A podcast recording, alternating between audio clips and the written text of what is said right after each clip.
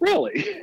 he said, how do you think they did that 300 years ago? it was simple, man. It was real simple. We, uh, it's So, hard. yeah, it's hard to look at that stuff with uh, without today's context. yeah, yeah, it is. It, it really is. And I think, uh, unfortunately, that's kind of a stumbling block for a lot of people. They look at the things I do as a gun maker or other people do, and they think there's no way I can do that. That hmm. takes all kinds of machinery and skill to run those machines and all this technology. And no, it doesn't. It literally takes a file and a sharp piece of metal with a wooden handle on it we call a chisel. That's about all it takes. you know, that's an exaggeration. But, Right, right, You know, yeah. it, it is, you know, the basic tools to build a muzzler. Hi, I'm Ethan. I love muzzleloading. Today we're talking with Ben Quearry, a muzzleloading builder, kind of specializing in southern mountain rifles, about his history in muzzleloading, how he got started, what he loves about the southern mountain rifle, and a little bit of what keeps him going and why he's so willing to share what he's learned with others. Ben, to start off here, how did you get your start in muzzleloading? I think, like a lot of people, I was at the tail end of that. I'm the the, the very first year of Generation X. I'm I'm not a boomer, although they call everybody over 35 a boomer now. I'm technically Generation X. Boomers are old enough to be my parents, but my dad was much older when I was born. My oldest brother is 18 years older than me Oh my, okay.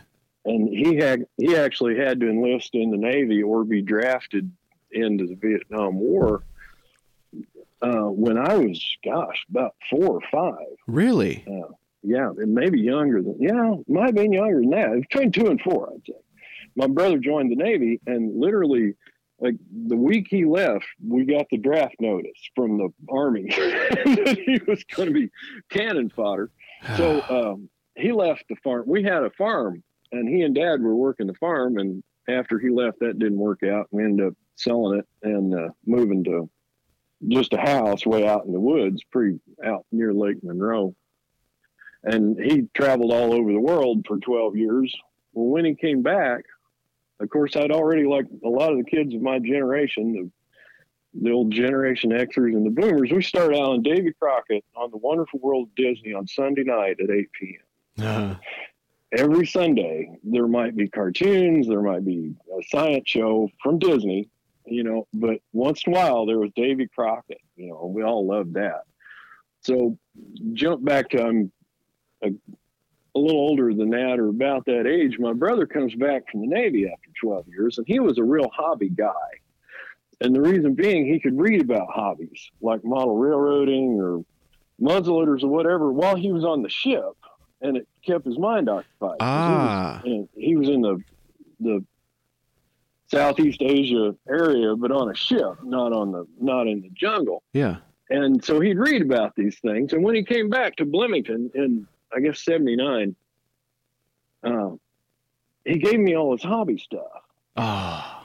And my, and there was a slot car track, right? Uh-huh. And there was an, an, a Heathkit RC car. He had built Heath kits. He was stationed on Guam for six years, this little tiny island in the South Pacific. So he had all his hobby stuff. But the thing that Dad and I loved the most, now the cars were fun, you know, the whatever, that's cool. But the thing we loved the most, because we were kind of a, a gun family growing up, he had a bunch of muzzleloader books there was a couple of black powder gun digests from 75 76 77 somewhere in there you know Uh-huh. and yeah. the the boomers are now in their 20s you know and 30s and they're they're just eating this up and there's a lot of them so it's very popular you know there's a bigger chunk of the population and also the population was much large larger back then Yeah. you know, with all the, the post World War II baby boomers. And so I got this these magazines and I got these books and uh, I already had an interest from like 76. I was in the fifth or sixth grade and it was the bicentennial. And that was a big deal for all us kids of that age. You know, America's 200 years old and we're all, you know, quite patriotic and we Yeah. were in parades and stuff like that. And that was the first time I actually dressed in period clothing in late uh, 18th century. Uh, stocking and the shoes didn't work. We were in parade, so they said wear comfortable shoes. I had the shirt, you know, and the hat and all that. And uh, added to that over the years and got better quality stuff, you know. But uh, and when I was 11, not long after that, I was uh, I'm I'm kind of getting out of phase. I built my first muzzleloader when I was 11. Uh-huh. That's pretty cool. Yeah. Then my brother came back from the Navy a, a year or two later and gives me all these muzzleloader magazines and books. Okay. So I had built a kit real similar to what you're building on the web. That's why I was enjoying that. I bought it for uh, $19.95, I think, at Kmart and the Kmart Sporting Goods. Oh And, my uh, gosh. cobbed my way through that. Dad, you know, he offered help here and there, but it was a pretty simple kit. Yeah. And I got it working, you know, and this is real cool. And we got it out and shot it. And dad was from up in the mountains of Virginia. They came up here in the 1930s to work on the interurban railroad from uh, Terre Haute to Indianapolis back Okay. in the 30s. But they had, they were destitute, poor mountain folk in Virginia. Right. And guns were a big part of survival by supplying food. You know, wild game was a big part of the the diet in their family. So when Dad's brothers came down, his brother-in-laws, we would all shoot guns. We had a range out behind the house, a little short, twenty-five yard range. But we would shoot, and so we bring this pistol out, and everybody's just mesmerized by this percussion pistol, you know. And then within a year of that, my brother comes back from the Navy and he's like, Here, you want this stuff? And, you know, there's all this hobby stuff from him being on ship and reading about it and not being able to actually do it. But he was an avid reader. So Yeah. he read a lot about muzzleloaders and, and gives me uh, a couple, three uh, Black Powder Gun Digest, the old ones from the 70s, you know, that are all black and white uh, crinkly pages. But uh, that really got me hooked. After that, I was just foaming at the mouth over muzzleloaders. Between you know, initially seeing Davy Crockett and occasionally Daniel Boone, and uh, there was there were books back then. I wish I could find them, but there were a lot of books that came out during the bicentennial and a couple years after it. Uh, one of them was homestyle living in rural America during the Revolutionary War, I believe. And Okay. it showed all kinds of mechanical things that were used in that time period and forges and tools and plows and implements and things like that. It was really neat. And I found that just fascinating, you know. And then my brother comes along and here's how they made guns back then. oh my God, I was hooked. I mean, they, they actually could do that, you know. And so I was just uh, rabid with it. And I think my dad either took pity on me or wanted me to shut up. he would, um, we were mild gun collectors, cheap, low end gun collectors, you know. We collected oh, I know. I know right where you're at, man. That's that's where You I'm know, sitting. you know, the ones we could afford, and if they were fun to shoot, yeah, it, we'd we'd add that one, you know. So he would occasionally, every couple weeks or so, when he had a little money in his pocket, he'd stop by the gun shop on the way home. Sometimes surprise me, like I got you a new squirrel rifle, you know, for doing this cutting wood all week. You know, here's a little bonus for you, Yeah. something like that. You know, Dad would do things like that, and uh, he comes home and he says, "I got something for you." He comes walking in the back door, and I'm like, "Is that a stick of wood?" And he hands it to me, and it was the most foul excuse for a muzzleloader kit that had been assembled I had ever seen. what was it? Do you remember? um, it was. You remember the old CVA kits? Yeah. Oh, yeah. The really old ones where the stock was made in two pieces. Uh huh. Okay. so Yeah. Yeah. Fit in the box. Yes. So they could ship it and it wouldn't so they break. could ship it. Yep. Was like that, but not that good a quality. Oh my. Okay. and CVA and was not known for quality, but you have to keep in mind they're in a world with Thompson Center and Yeah. other, you know, really high end makers. So this was not nearly the quality of a CVA gun, and it was made in two pieces like that. And someone had assembled it and gone hunting, apparently in the rain, and hadn't finished the stock or nothing. They just put it together out of the box that morning went hunting Huh. and uh, apparently fired it once, didn't clean it, and uh, went to sell it at the gun shop at the end of the season. And I guess to make it look better, they took like some furniture stain and just wiped the sides, I think, with a rag. And it didn't get down in the ramrod groove. You know, I I was really embarrassed one time when one of the first guns I made, somebody pointed out that they could see the lighter color wood under the patch box. I was mortified. Oh, This one, they you could see the ramrod groove was not stained. Was- that's why I thought it was a stick. you know, Right, kinda right. Variegated in color. But, uh, he says, "Here you go," and I was. And granted, today you would probably set this aside. Like maybe I'll salvage some screws off that piece of junk someday. I was ecstatic. I saw a Cadillac covered in mud. I just I thought this was the greatest thing ever, and immediately disassembled it, took it apart, and I think we may have burned the stock. It was warped so bad that it was literally it pulled away from the wood um, laterally about an inch when you when you popped that front piece off. oh my and it was held on with screws, just screwed into the barrel. It's a very thick, heavy barrel. Right. It was a 45 caliber.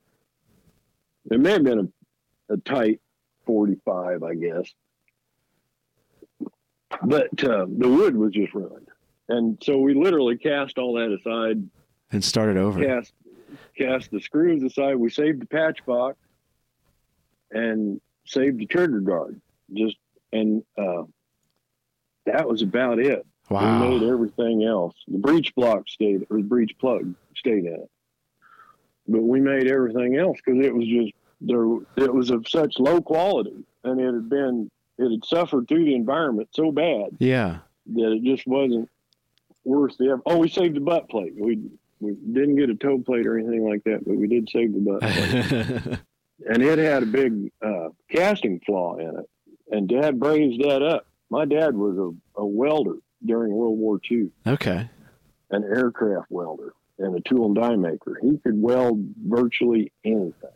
And he welded up with a torch and brazing rods, not technically well. Well, you're melting one metal into the same base alloy, so I guess technically that is welding, but with a brass rod on a brass butt plate and welded it up. And you could see a spot in it still because it's almost impossible to get the same alloys to match. And they Right. do look a little differently. And you could see a spot where he had welded that up. But that was all we saved. Everything else uh, we made. He made the triggers at work. He was a tool and die maker at GE, the largest refrigerator plant in the world. is here in Bloomington, and he was a master tool and die maker there. And they kind of operated under the theory that if nothing was broken down, you guys can do whatever you want back there in the tool room. But if something is, all of you get the line back up. Right. uh, you'd be Maytag repairmen back there, and we'd prefer that if nothing was broken and you guys were, were not busy. So to, they would work on things. Everybody had a little project, and this gun became Dad's project, and he uh, made the triggers for it. Um, we completely remade the lock. We did save the plate and the hammer, but I think everything else we had to make for it because it was. I don't. I think it was casting, but it was all really lousy quality, you know. So we made it all, and that was my first attempt at building a, a long gun, a muzzle loading long gun. Wow. Yeah, Right Uh, into I the built- fire. Yeah, I built. Well, we thought that's how you did it. Yeah. you Yeah. know? Yeah. We there was a guy down the road, two houses down. Uh, now, I'll tell you where I'm from. Our neighbor didn't have indoor plumbing. Okay. Yeah. she had an outhouse and she had a cistern out behind the kitchen. And uh, the neighbors on the other side didn't even have that. And a couple houses down the road, they didn't even have electricity. So this was a very poor neighborhood. We didn't make any money when we sold that farm. We lost a lot of money, and we were poor anyway. So we thought that's the way it was. you Right, know? yeah. We didn't know any better. Exactly. Yeah. Yeah, we didn't feel bad about it. But uh, a couple houses down the road, our neighbor's son, uh, Bob Deckard, had built a CVA Hawken so he could go deer hunting. This is back in the 70s when uh, the deer really first started coming back. And they, Yeah. you know, they've been gone for a long time. And they really turned on in the 70s. And I think you could hunt with a shotgun. And at the time, there wasn't really a market. So like 870s, you couldn't find a slug barrel for an 870 pump shotgun in the 70s the way you can now, you know. So a lot of guys were hunting with single shots and not doing very well accurately. And even, you know, with that slug barrel on an 870, I don't think you're going to be as accurate as you are with a rifle. Absolutely, yeah. Uh, gun, you know. And these, uh, Bob Decker was quite the sportsman. He hunted a lot. He went up to Canada fishing and he'd gone to other states deer hunting and uh, he wanted an accurate gun. He didn't want to hunt deer with a, you know, a musket, basically. Uh, so he built a CVA kit and I was good friends with the son, and we rode the bus together. And of course, I hear the play-by-play as he's building it, you know. And it was a pretty easy kit. I think spent about a week on it. Of course, he uh, worked at a firehouse. He was an ambulance driver, so Okay. he worked 24 hours on and 48 off. So while he was at the firehouse, he was building this kit. yeah, obviously, I have nothing to do. I had a little vice out in the workshop somewhere. Um, so I get to see him shoot it. And I was like, wow, that's awesome. So when we go to build our own, you know, I knew how awesome it was. And I thought, well, you have to build it. And we don't have anywhere to buy this stuff. You know, we didn't, we knew nothing. And uh, so we made our own. We thought that's how you did it, you know. Um, that's a pretty ignorant way to look at it. well, you don't And- you don't know what you don't know. yeah, you know, and you try to learn. And uh, Dad found some guys at work that were into muzzleloaders, and you know, some of them had bought Thompson Center kits, and some had CVA kits, and he talked to him about this and the other, and you know, they brought in stuff and showed to him, and he would make like he made the triggers. You know, a guy had.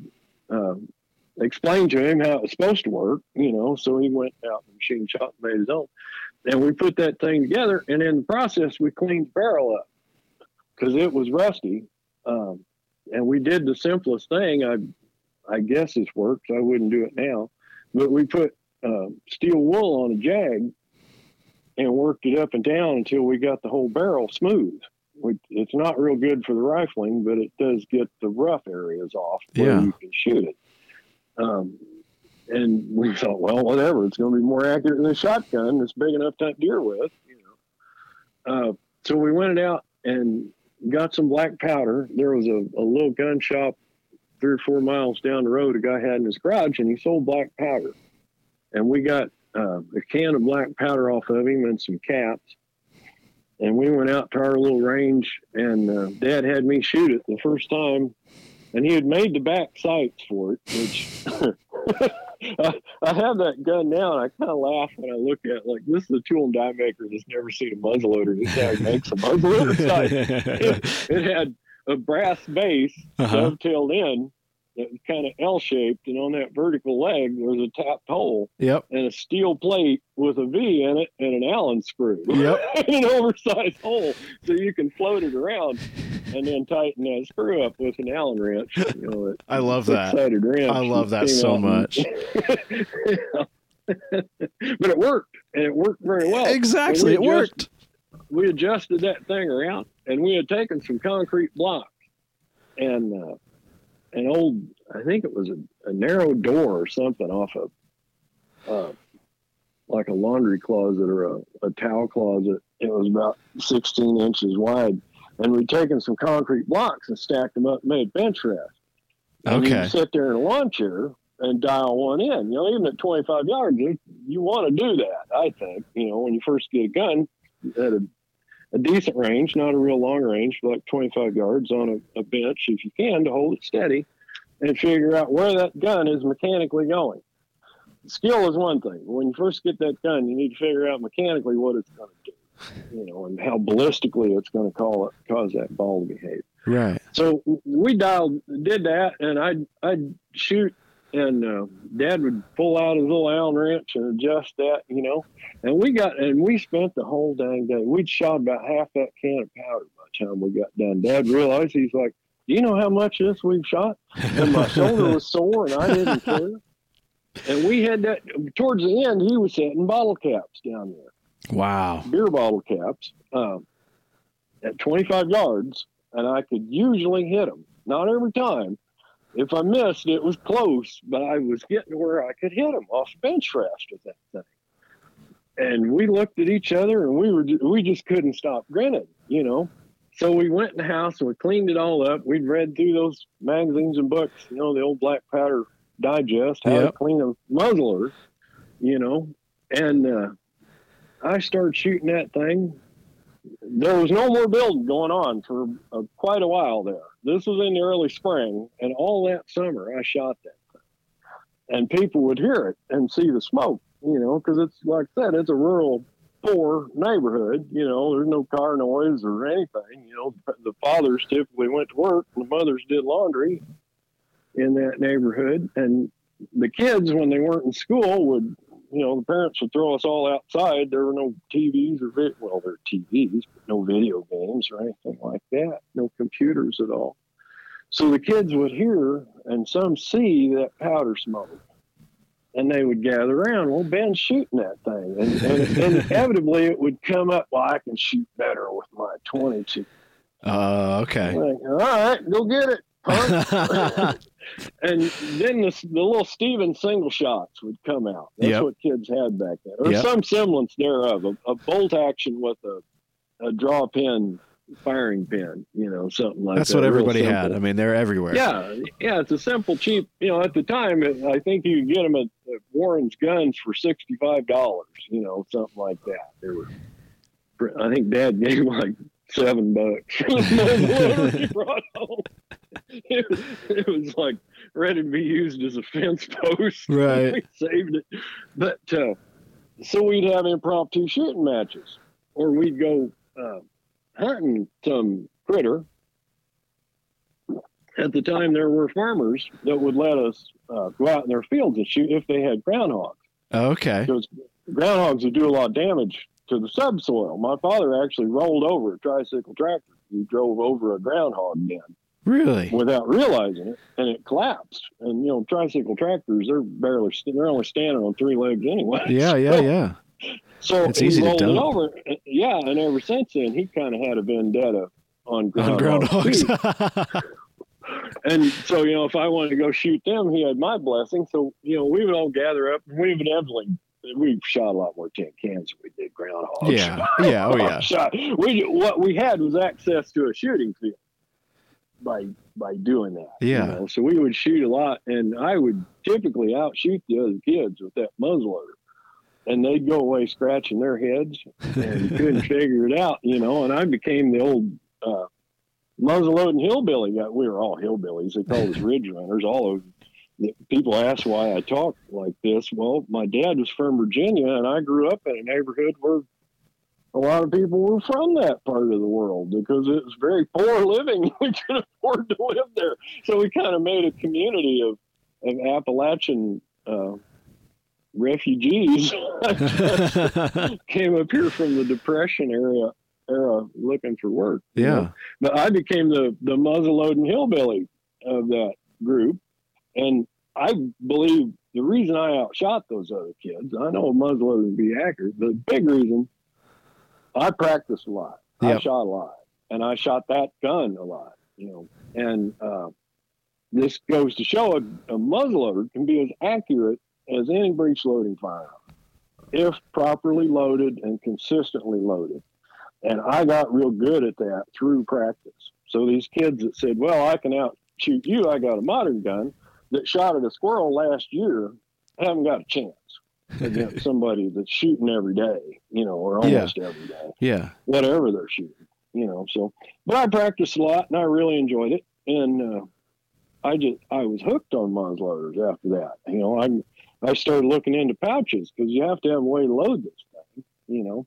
And um, Dad bought me a powder horn, and we got a pouch, and I got all the associated equipment, and uh, that was real cool. And then when that uh, following winter came along, I was looking for more kits to build, and uh, I built another pistol. And that year for Christmas, I got a big box under the tree, and Dad had gotten me a Thompson Center Hawken Wow. and he got himself one too. And we had a little a workshop set up in my bedroom. We had a, a workbench and some tools, and he and I built those two Hawkens together. And that taught me a lot, seeing him do something, and then I could go over and do the same thing on mine. was kind of Ah, like the, okay. the the teaching and environment that, that Jim Kibler and others are putting on, like at the education building at the NMLRA headquarters, Yeah. where you can see the instructor or the teacher do X, Y, and you can go over to your work piece and do X, Y the same way. Yeah. And if you do Z instead of Y, the, the instructor's right there to correct you. You know, And do something about it. Yeah. yeah, if you make a mistake or you get stumped, well, there's your instructor right there. And uh, it took us a long time. It took all winter. It was, uh, I think it was colder back then. It was like this all winter long. It was uh, really cold, so we stayed holed up and we worked on those muzzleloaders. And you know, I uh, I had already done a lot. You know, I had already on that original broken down piece of junk. He had taught me the right way to use the file you know, you always push it, you never pull it, and you guide it with your finger. Using the file as a two-handed job, you guide it with one hand and push it with the other. You know. Then he showed me how to polish and learn the the meaning of different grits of sandpaper. Right. You know, and what different types of sandpaper are, because you know there's aluminum oxide abrasive, and there's other types of abrasives that work better on metal and you know I I learned a lot of things doing that, and that really sparked an interest that uh, kind of got carried away, I guess. Yeah. Uh, You might need help, Ben. yeah. Well, I No, I no. have thought I honestly I have, and they kind of threw up their hands and said, you know what? we can't help you. to, Uh, uh, I went to Vincennes University Okay. in southern Indiana and got a, a two year degree, an associate's degree in uh, tool and die making technology. And by the time I was eight or nine years old, dad and three of his brothers were tool and die makers. I wanted to be a tool and die maker because they'll, if you ask a good one, he'll say, well, a tool and die maker can build anything from a pocket watch to a locomotive and make you money and make you money in the process. And I was like, and I'd seen stuff Dad made, you know, and I thought that was really cool. I'd seen stuff his brothers had made, yeah. and so I, uh, right out of high school, I went to work in a machine shop, and that was miserable. I worked there about eighteen months and decided I'd never darken the door of a machine shop again. About what year was that? uh, that would have been eighty-five. 85. Okay. Yeah. So, um, then the next year, you know, I worked, I worked at a sawmill driving front end loader and using a chainsaw and worked construction and worked painting signs and finally realized I'm not going to get anywhere if I don't get an education. So I went to Vincennes for two years. And this time I thought, well, I'm going to do it. This is my apprenticeship. I can be like dad and his brothers. I can finally become a tool and die maker Yeah.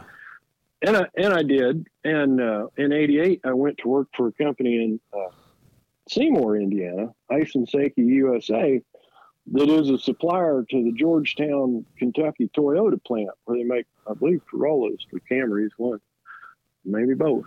But uh, they supplied all the body molding, where the glass meets the metal, and they supplied the brake rotors and master cylinder and like seat frames and door frames and several other components were made at this car factory I worked at and then sent on a semi several times a day to Georgetown, Kentucky. Well, in that group of people I worked with in the tool room, uh, I was a tool and die maker there. I was the 76th employee they hired at that plant. They had just built it. Huh. And when I left, there was 1,400 people working there and it tripled in size. And it became a big car plant, you know.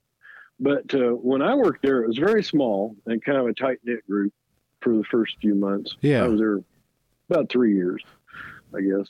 And uh, there were several guys in the tool room that were into muzzleloaders too. Interesting. Okay. Yeah, so uh, we started hanging around and going to friendship together, and started camping together at friendship, which is a, a whole story unto itself. Uh, but friendship, Indiana, came to be the the center of my world in a lot of ways. We had gone there once when I was a kid uh, in September before Dad died in September of '81 and then dad died in February of 82. So I didn't get to go back until uh, I was going to Vincennes about five years later. I got to go to, to Friendship and had looked around and thought, this is the, the greatest show on earth. Uh, that was back when they had the National Rendezvous Okay. during that week. Yeah. at Friendship. So That's there kind were of- a lot of teepees. Peak friendship era. Yeah, it was. I mean, In there. You, you'd walk through there and it was elbow to elbow. You know, you kind of had to go with the flow to get through the the commercial row area. Well, I've now got several friends there at Aisin at this car plant that are into the same thing, and Friendship is just about an hour away from Seymour. So we start going down there. I was the first one, I guess. I don't know, 89 or 90. I, I'd have to look. Uh, I think I showed you a picture a while back of an old international scout that I had yes. Yeah. and uh, I loaded that thing up, and I loved work on guns. I had just acquired my first flintlock, which uh, I'm real proud to know that somebody like you is doing an article on flintlock. I'm real proud to know you because that's a great thing that you're doing. Um, that first flintlock was a real clunker. Uh, nobody wanted it. A gun dealer friend of mine had it. I think I got it for a ridiculous sum of like 140 bucks. And this was about the same time, about uh, 89 or 90 when I first go into friendship. I've got this flintlock and I'm taking it all apart because I think I can get it working. I've been reading Muzzle Blast for several years now, you know. I'm, I've been to friendship. I can fix this. You're the real deal. Yeah. well, I wasn't quite the real deal yet, but I was learning. yeah. Yeah. know, and, and I knew where the real deal was. I went down there twice a year. You know, I, I knew I could get it figured out. So I, I load up this old scout, and on the tailgate, uh, I had a piece of uh, countertop, the the laminated countertop that laid down on the tailgate Yeah.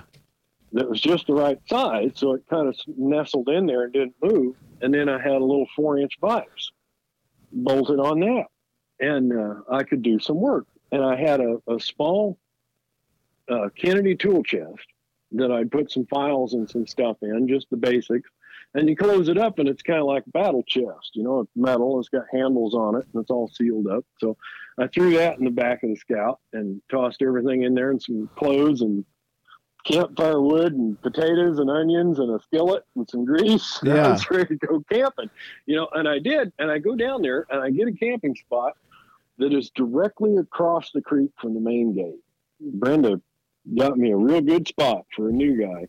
And I was in hog heaven. I, I, I got down there late because the vehicle broke down through. I didn't tell anybody this. The vehicle broke down three or four times down there, and it uh, it was dark when I got there, but that was okay because there were so many lights at that time. There by the front gate, there would be several state police cars. I mean, four or five. You probably remember this, and there'd be a big bonfire there Yeah. The, by the front gate, and I could set up my camp by the lights of the main gate over there. That the all the the electric lights they had on, and that big bonfire, and I just couldn't stop grinning. I thought this was just a, and it's Friday night, you know, a little after dark, and I had a little uh, nylon pop up tent, you know, and I threw that down, got a foam mat, my sleeping bag in there, and I literally could not sleep. From the noise up in primitive and in the barn area and across the creek at the range, I was like a kid before Christmas. I didn't want to sleep. All those sounds, you know, you could still hear the the gunfire from the trap range. Right. know? Yeah. They're still going And at I that was time. just in hog heaven. So finally, I do get a little sleep, wake up the next morning, and uh, built fire and made a pot of coffee, and uh, I get out my little workbench setup with my uh, tailgate workbench I have, which I highly recommend if you if you get the opportunity to set up a, a workbench on a tailgate, do it. 'Cause it's quite handy. but uh, I get this set up, and I, I have that flintlock totally disassembled. I've got the barrel out of it, and I think I've got the the bore smoothed up now. I've been working on the bore, and now I'm working on the outside. I'm gonna file everything off of it, crisp up the corners, and and start over. So I'm uh, draw filing that barrel and working around the be- the breech, and people are walking past and kind of looking at me. And at the time, I didn't know there was such a thing as Gunmakers Hall. I think literally it was just a building. Right. I know it didn't have a pavilion or a back porch. Well, it may have had the back porch, but there wasn't really any work going on there per se. There was a display. Uh, and I had seen guys in the campground with setup similar to mine over the years before, you know, where, where like your grandpa, they were working on guns, you know, in their own way. They might have a vise or a table or a workbench or something. Well, I had my little workbench there on the tailgate. And, uh, I mean, it, I was working, you know, Yeah. was a file. I, if I'd been somewhere, I would have been paid an honest wage, but I would have paid an honest wage just to be there. So yeah. watching people go by and hearing the PA and uh, which sounds like a, a Charlie Brown cartoon. Right. You know, the teacher's voice, Wah, wah, "Wah, dancing on the ground. but I was just loving it. And uh, I'm draw filing this barrel and kind of catty cornered from my campsite. There's a big Winnebago brand mobile home Uh-huh. And it's got an awning out and a carpet and two seats and a little table. And this older couple's having breakfast. And the old man stands up, wipes his chin, sets everything neat and tidy on the table, scoots his chair in, and walks straight over to me. And he sticks his hand out as he's walking up and says, Hi, I'm Myron Carlson. I saw you've been filing there. I've been watching you and it makes me think you know what you're doing. So I want to tell you a few things. If you want to listen, and my jaw hit the ground. I was just speechless, you know. And he's shaking my hand, and he's got a grip like. A Oh my gorilla. gosh. Yeah. You know, he's got he's a little short guy. He's probably five six, but uh, he's just built like an ape, you know. And uh, I I introduced myself. You know, I told him I was Ben Quearry, and I showed him what I was working on. And he said, "Well, I got to go set up the booth." He said, "Come by booth 98 later when I get set up, we'll talk." Well, it turned out he was Myron Carlson of Dixon, Illinois, and he was a collector and restorer and builder of Southern Mountain Rifles, which um, a Southern Mountain Rifle is a gun typically built in the Appalachian region of uh, Western Virginia, uh, Eastern Tennessee, Southeastern Kentucky, North Carolina, along the, the mountainous area of the Eastern United States. Um, and he had collected a bunch of them. And off those, he made parts. And you could buy, say, a Baxter Bean complete part set off of him that he made in his shop that was made in the exact same way that Baxter Bean made it in 1815. Wow. Yeah. Uh, and I was fascinated by iron mounted guns. I built a few brass mounted guns and I thought they were neat. Um, at the time, we had gotten where we had Dixie Gunwork catalogs, and they had uh, a Dixie rifle or something like that, but it was an iron mounted rifle that I just lusted after because um, my father was from that region in the United States, from that part of Appalachia where these guns would have been made. And I thought that was really cool, being a, a history buff and thinking about that. Um, so this just fell right in my wheelhouse. When Myron said he built Southern Mountain rifles, I I was just I was blessed. It was a match made in heaven. came- yeah, that, that Myron came over there and introduced himself based on me using a file. You know, that was the best resume I ever wrote was with that file, I guess. But uh, I went over to his booth and he showed me all kinds of stuff. He had these little plastic Kmart toolboxes that he used for storage, and he had about 20 of them. And he would have a complete set of parts in that toolbox, like 10 sets of said Baxter Bean rifle. He had the thimbles, the muzzle Wow. cap, the guard, the patch box, the butt plate, all that. You know, he'd, he'd have like 10 muzzle caps in this little compartment in the toolbox, and he'd have the thimbles in this compartment, you know, and if somebody wanted whatever, he would pull that toolbox out from under the his booth. You know, he's got the counter. He'd pull that out and uh, pick out the parts, and for a hundred bucks you could get that. And he was telling me how they were made, how he made them, and he said all these look like originals back there on the back, but the originals are home in the vault. He said I just bring the ones I made, and you could not tell them apart from an original gun. And he said I put my name on it and the date, so it can't be sold as a counterfeit. Ah, okay. And you could see where right across the, the top flat, he had stamped uh, M. Carlson in the year it was finished. For that reason, and that's a good thing that he did that because those guns looked original. They were beautiful. They had Wow. the patina, they had the wear on the wood, they had the the old crinkly brown, you know, yeah. that looked like for about 20 years of its life somebody didn't take care of it, and then for the next 50 years they did, you know, that that kind of look and uh, they were all functioning pieces that were deadly accurate, you know, because he'd made them, you know, and uh, for some reason we would sit there in his booth and we would talk, and this went on for a number of years, and he would explain to me everything about building those guns. And it got to where uh, one year I even went to his house and stayed for a few days and uh, really learned a lot. I was uh, writing a book about the triggers because the, the trigger mechanism in a in a Southern Mountain rifle is what really technologically makes it shine. You know, it's cool that they're iron mounted, you know, and they blend in with the trees and they're kind of early 19th century camouflage, you know. But what's really cool is they used what they call hardware store locks, which were locks that were brought to this country by the keg, you know, a small wooden keg packed with grease, probably whale grease, and locks.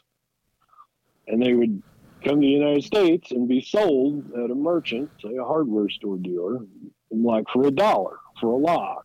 And they were often mass produced and low quality and safe, but the sear engagement was so strong that you really had to yank the sear to Right. get it to go off. So if you put that in a gun with a standard trigger, your trigger pull will be so high that you'll most likely pull off the target.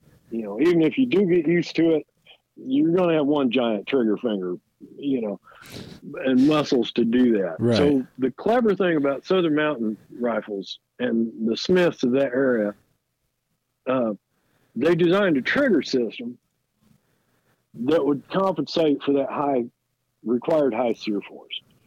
And the, the way it did that, it had a, well, there's several different designs, but typically it's got a, a large mainspring that drives uh, the back trigger up into the sear with enough force to knock the sear off the tumbler. okay. And then it'll it'll have a forward trigger that sets that or subcocks it, and a tiny little feather string spring on it.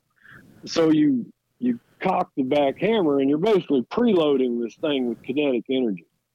And then when you touch the front trigger, and it's adjustable to whatever poundage or ounce pull weight you want, that releases just like the sear releases the tumbler.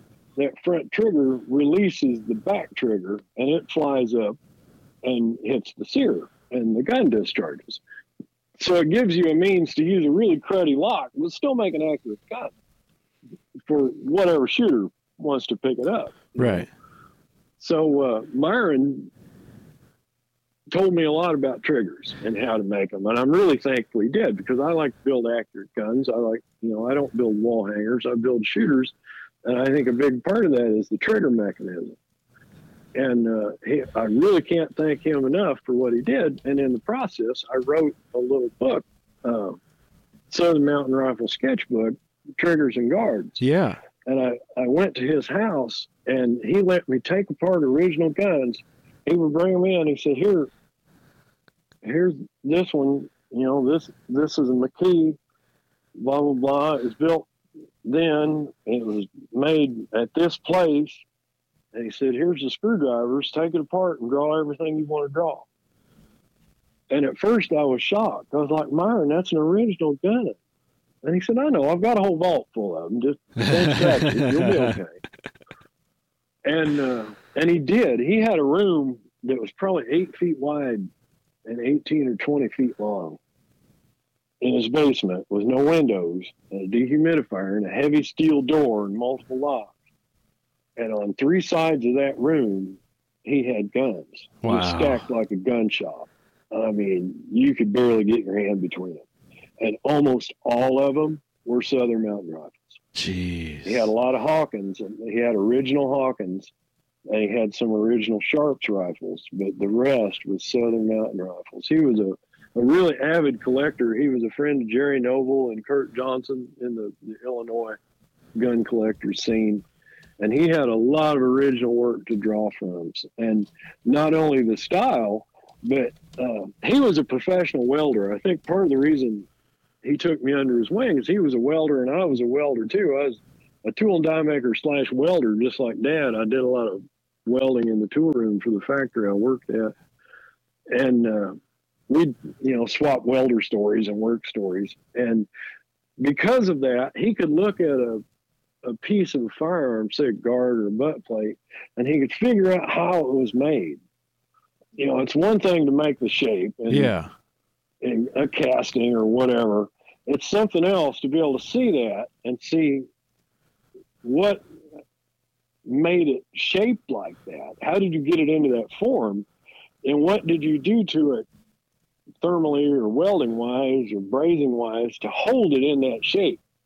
And he knew how to look at the little clues in metalwork and you know, and he wasn't afraid to take a gun apart.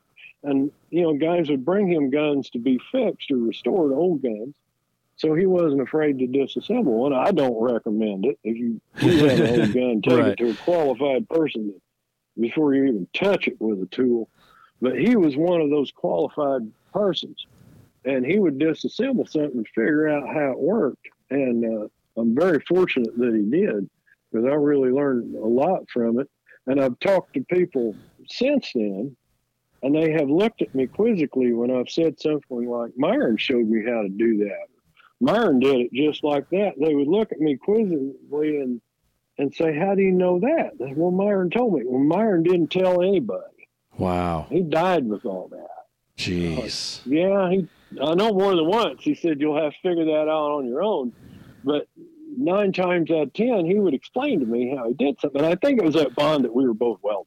Right. Right. There's And- that connection there. Share, you know, war stories about welding and getting burned and breathing fumes and making amazing things and doing things with a torch and a welder that you know most people only dream of. But um, he told me stuff. I mean, one old collector I know, he he said, Myron told me you'll have to figure that out on on your own, young man. And I know that same day, Myron told me how to fix that problem because me and Ron were talking about it. this gentleman in question. We were talking about, it. and Myron told me how to solve that mechanical problem. So I'm very fortunate that he took me under his wing like that, and that's part of what drives me to do what I do now, to teach now, and to share the information I have. Is that Myron didn't. He did with me, but with nobody else. So all this great information on how to rifle a barrel, how to do this or that to a lock, all the vast majority of that information died with him, I'm afraid, and was not shared with the community. So a, a big part of what I try to do with my life is sharing that with the community. I don't want to die with this information. I want everybody else that wants to hear it to hear it, you know, or to have access to it, you know, after I'm gone. Here's this archive of how to do this trivial little thing, but at least somebody will have it, you know. Yeah. You don't want that stuff to be lost. Yeah, I think at one point we did lose a lot of it. I Oh, there's absolutely. You know, Colonial Williamsburg has been working for 40 or 50 years to figure out how a lock plate was made. And we made millions of these. Yeah. You know, and hundreds, a lot. We made a lot of them on a really high rate of speed. And they're still to this day trying to figure out the die plates to use to forge a lock plate efficiently. And that's something that we knew how to do in 1820, but we lost it now. You know, how do you know that's not an applicable piece of technology that can be used on a project that'll help with some modern problem. you Yeah. know? That's a, a mental exercise, I find. Um, I've always liked tinkering with things, whether it was cameras or computers. And, and to me, muzzleloading is kind of another another realm for that. You know, it's a, a- a, puzzle that, Yeah. you know, it doesn't uh, correlate one to one with like my day job or, uh, you know, working on the house or around the farm here, but it's still something that I don't know. I feel like it. I feel like it helps. Yeah. Yeah. Yeah, I think it's good to know things.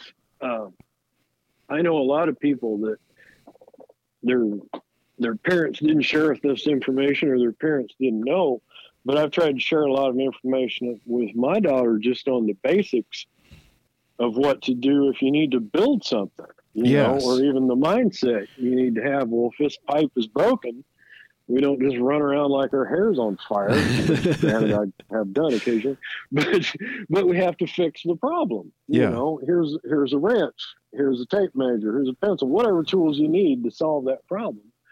Here it is. Now let's dive into it. You know, and that's a big part of the muzzleloader scene. Is you know, if you want to build a gun, you've good probability you've never done it before, like I did all those years ago. And you just have to you know take that leap of faith and dive in there and do it.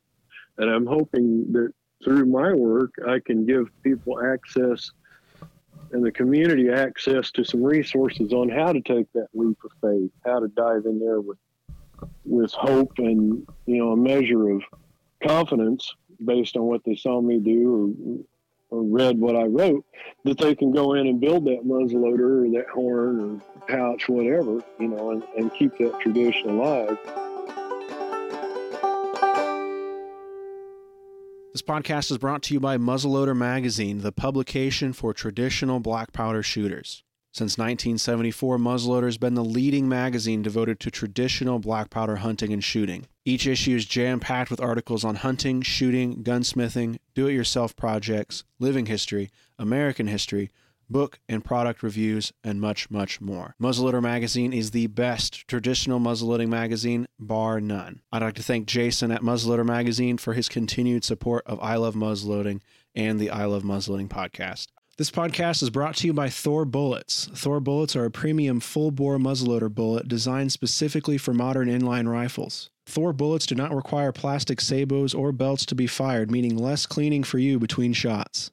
The patented copper base creates an airtight seal, giving you greater distance and accuracy. Thor's unique engineering allows the bullets to retain 95% of their weight upon impact, and the controlled expansion ensures large, easy to follow blood trails. Thor bullets are currently available in a 50 caliber version that is sized to your specific bore. Thor is also expanding into a new 45 caliber bullet designed for faster 1 in 24 and 1 in 22 twist inline rifles. For more information on these great bullets, visit www.thorbullets.com. We'd like to thank Thor Bullets for their sponsorship of this podcast.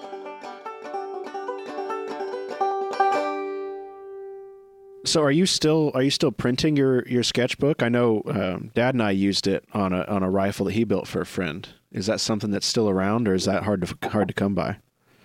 Yeah, actually, it is. Uh, Ron Bourne, a few years ago, um, 2019, I guess, at the fall shoot, he asked if I would be interested in taking over his drawing company. A little background on Ron back in the, the 80s and 90s, he drew full size blueprints of all those guns that Myron had. Ah, Not all of them, but Right. a bunch of them. Let, let's say 48 of them. Full scale drawings. And uh, Ron's getting old and he's got Parkinson's. and He can't draw anymore. He was an industrial arts teacher at Franklin High School between here and Indianapolis. And uh, he was retired, but he was afraid he couldn't couldn't draw anymore. You know, he's one of these old school guys that had a drafting table in in one room at his house. you Yep. know oh yeah, then would and would draw and work on stuff. And I said we were sitting around the campfire there at, at Gunmakers Hall, and he asked me that, and I said, Ron, I'd be honored that you know you have enough faith in me to carry that on. He said, Well, I've read your articles in Muzzle Blast, you know, I, I remember your book and all that. He said, "Oh, let's work out a deal." I want you to have it. I want you to have dibs on the company, It- which was a very small company. It's basically the copyrights to those drawings. Right. You know. But again, And, that's uh, information that can be Yeah, lost. Yeah, the originals. You know, the hand, the inventory of printed blueprints or drawings. Um, so he came down a, a couple weeks later to my house after the fall shoot, and uh, we talked about it. And he actually had a gun that he wanted finished, so I did that for him. And he, uh, with a little cash from the inventory, he gave me the company. So now I have the Southern original drawings and all the copyrights. And uh, next thing you know, an, order from uh, Log Cabin Shop comes along for drawings. Well, Ron helped me out. He got the drawings printed at an engineering firm in Indianapolis for a pretty reasonable rate. And we send out like a hundred blueprints of different rifles to Log Cabin Shop, and they resell them. And uh, that was real cool. And then uh, during COVID, Ron stopped coming down. He was coming down a couple times a month, but we decided during COVID to each stay at home. Yeah. And along about uh, January, yeah, maybe maybe March, Log Cabin Shop sends me another order. So I now don't have access to Ron's uh, drafting abilities and, and drawing reproduction facilities. So uh, I call around to get prices on having the prints made, and they're just insanely expensive.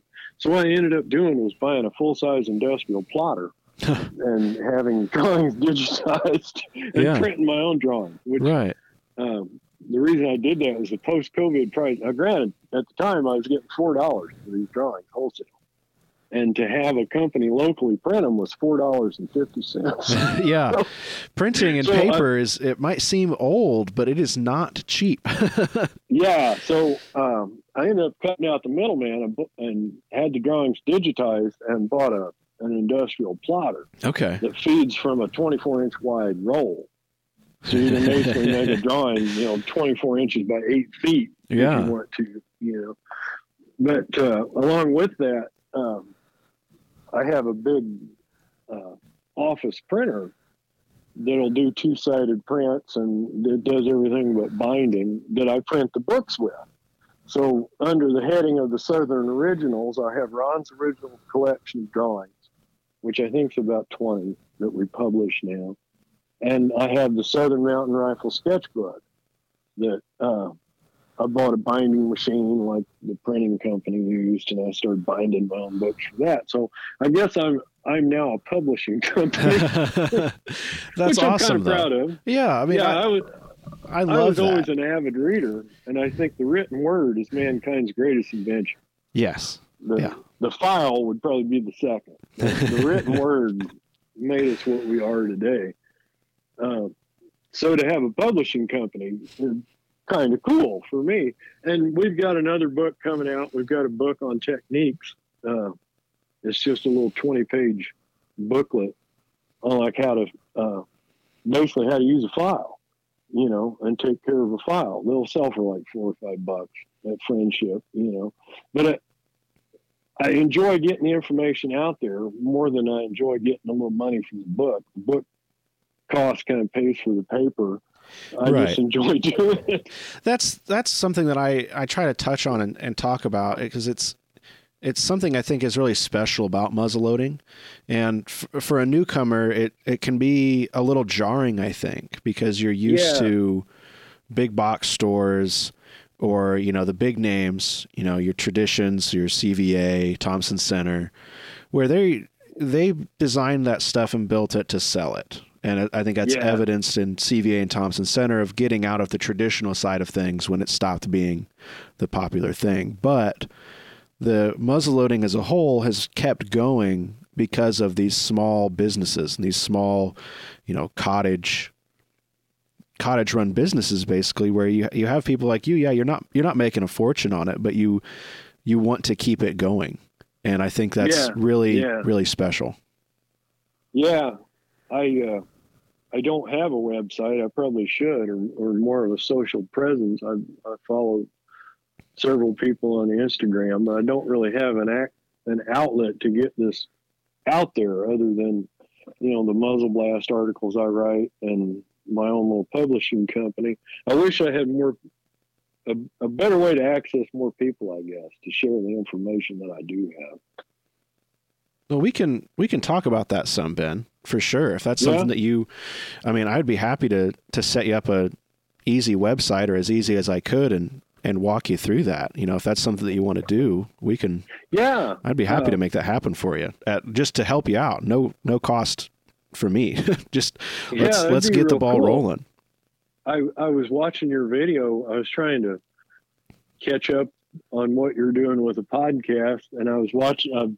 Kind of was intrigued by your pistol video, and I started watching that and I was looking at the vice you were using, uh-huh. your setup and everything, and I thought, how cool would that be if I could get a camera angle above my vice and show people what I do? Now mine's different. Uh, I have some disabilities, I guess you'd say, so I sit down to work. Yeah.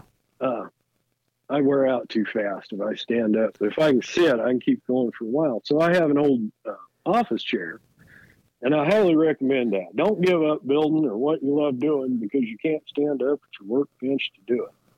Change your dang workbench so it will fit your lifestyle. Absolutely. A friend of mine told me that, and that was some of the best advice I ever had because I had worked, you know, I, I left uh, Aisin Seiki, I was telling you about this community of guys that we all went to friendship and we did government work and uh, which is work for yourself in a in a shop. What are you working on? It's a secret government project. Is what they say. it's actually a trailer hitch for your truck. You know, something like that. But uh, I left that place to go back to school because I wanted to be an engineer. So there was no engineering school near me. So I went to Indiana University and I took all the math and physics that you would take as an engineer, which is a dreadful load of mathematics. That's why I did not go that route. I yeah. So, needless to say, I was ready to go back to work after a couple of semesters of that, and uh, worked a couple other jobs as a tool maker, and then ended up uh, starting my own business and uh, built a shop out north of Bloomington near Stinesville. And while I was at that shop, I had my own machine shop. I had a milling machine and a couple of lathes and grinders and welders and torches and all that stuff that a, a small mom and pop machine shop would have, you know. Yeah. And I built a boring machine and I built a rifling machine and uh, I built a duplicating machine to duplicate gun stocks and uh, it was to the point where my wife was getting worried. she's uh, well, it, so it's it's not that she's just now starting to get worried. It's that she's no, worried no, to the point where no. she's telling you that she's worried. she honestly now she accepts it. So. like half a decade ago, she realized he's never going to change. Well, I've had a ton of hobbies. I yeah. was just looking. I was just looking at the list today. I actually made my list, my wife a list about 20 years ago, and you know it had muzzleloading. Of course, has always been there. Seems like since I was 11, muzzleloading's been there. But you know there were model railroads and model airplanes and hockey, and ice skating and mountain biking and electronics and robotics and just a ton of different things I have tried.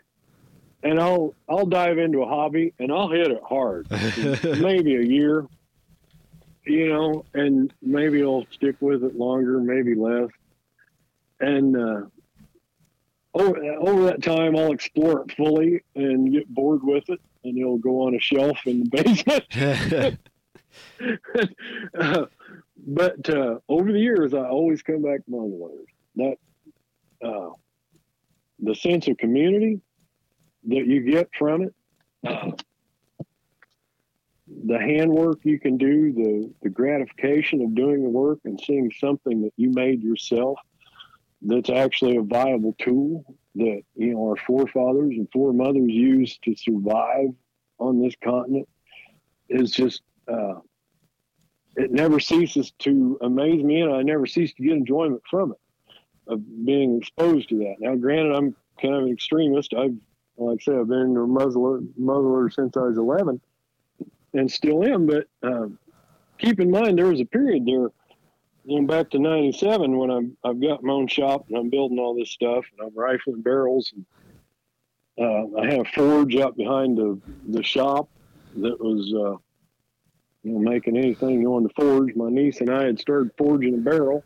We had it welded about halfway, which if you've never taken a, a scalp or a flat piece of steel and welded it into a tube, you're in for a treat. there are some guys that can do that, and I applaud them for doing it. Dang, it's easier to buy tubing. and I learned that about barrels. Barrels is the whole game. Oh, oh yeah. I, I experimented with barrels, and and I go. I know guys now, several guys, that that's all they do. They don't build guns. They don't do nothing but make barrels, and that's really cool. I applaud that, but I want more out of it than that. You know, I want to do woodworking. I want to do forging. I want to do other things. You know. Yeah. So in '97, in this machine shop, that first part of that year, January or February, I wasn't making any money at all. I was having a lot of fun building muzzleloaders, and I was cranking them out. Um, uh, for me, cranking them out three or four a year, which uh, is really flying through a gun for me. But at the time, I was, you know, wasn't even 30 years old or barely 30, and had a full machine shop at my disposal. You know, so it was easy to get a lot of work done. Yeah. But because I wasn't making any money, I started applying for jobs, and I was uh, offered a job as a CNC programmer at an aerospace company in Martinsville. Now, CNC means computer numeric control, which is commonplace now. But at the time, only about 15 or 20 percent of industry was CNC. Right. Really early on. It was in aerospace. Yeah. Uh, and what that does, instead of you manually cranking the handles, the computer is driving the machine around. So now you can make arcs, you can make holes, you can do three dimensional stuff. And that was pretty much required in aerospace. And it was a difficult job. It was also a you know aerospace in the 90s you wore a white shirt a tie and dark slacks.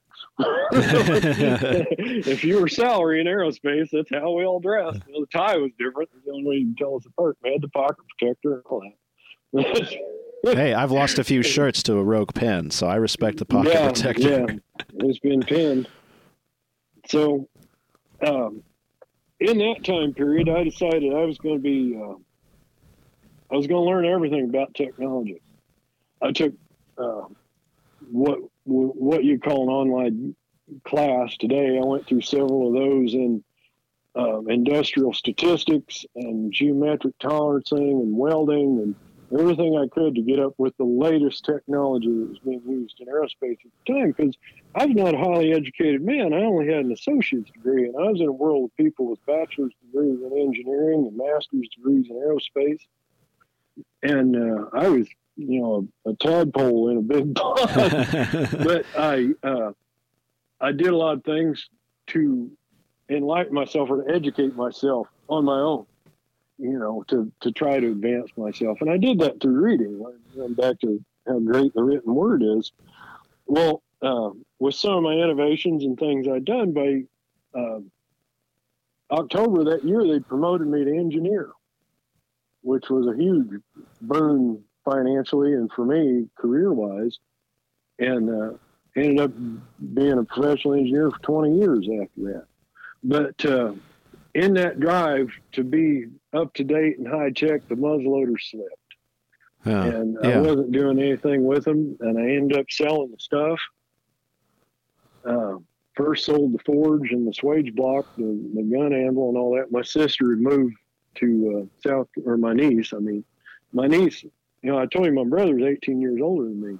Well, his daughter is only six years younger than me. Uh, my youngest sister's 10 years older. So my niece and I were always closer, like brother and sister, than I was to my own sister. You know, age wise, we are real close. Well, she and I had been working at the forge and one of the things we were doing was welding this gun barrel up out of a flat piece of metal, out of a flat scalp. Well, she had moved away, and it was Uh-huh. laying there rusting, and I ended up selling all that to a, a fellow buck skinner. You know, at that at that time, you were a buck skinner or you were a bib skinner. The buck skinners had the leather pants with the fringe, and Uh-huh. know, probably could have been on a Davy Crockett set. Not real historically accurate, pretty close. but a lot of fun. And yeah, and great fun. And the bib skinners had on overalls. Well, Myron was decidedly Ah. a bib skinner. Okay. he didn't. He had the bib overalls, and he didn't like buck skinners at all. And he kind of looked down his nose at me when I staggered over there from Friendship, 'cause- uh, or from Primitive.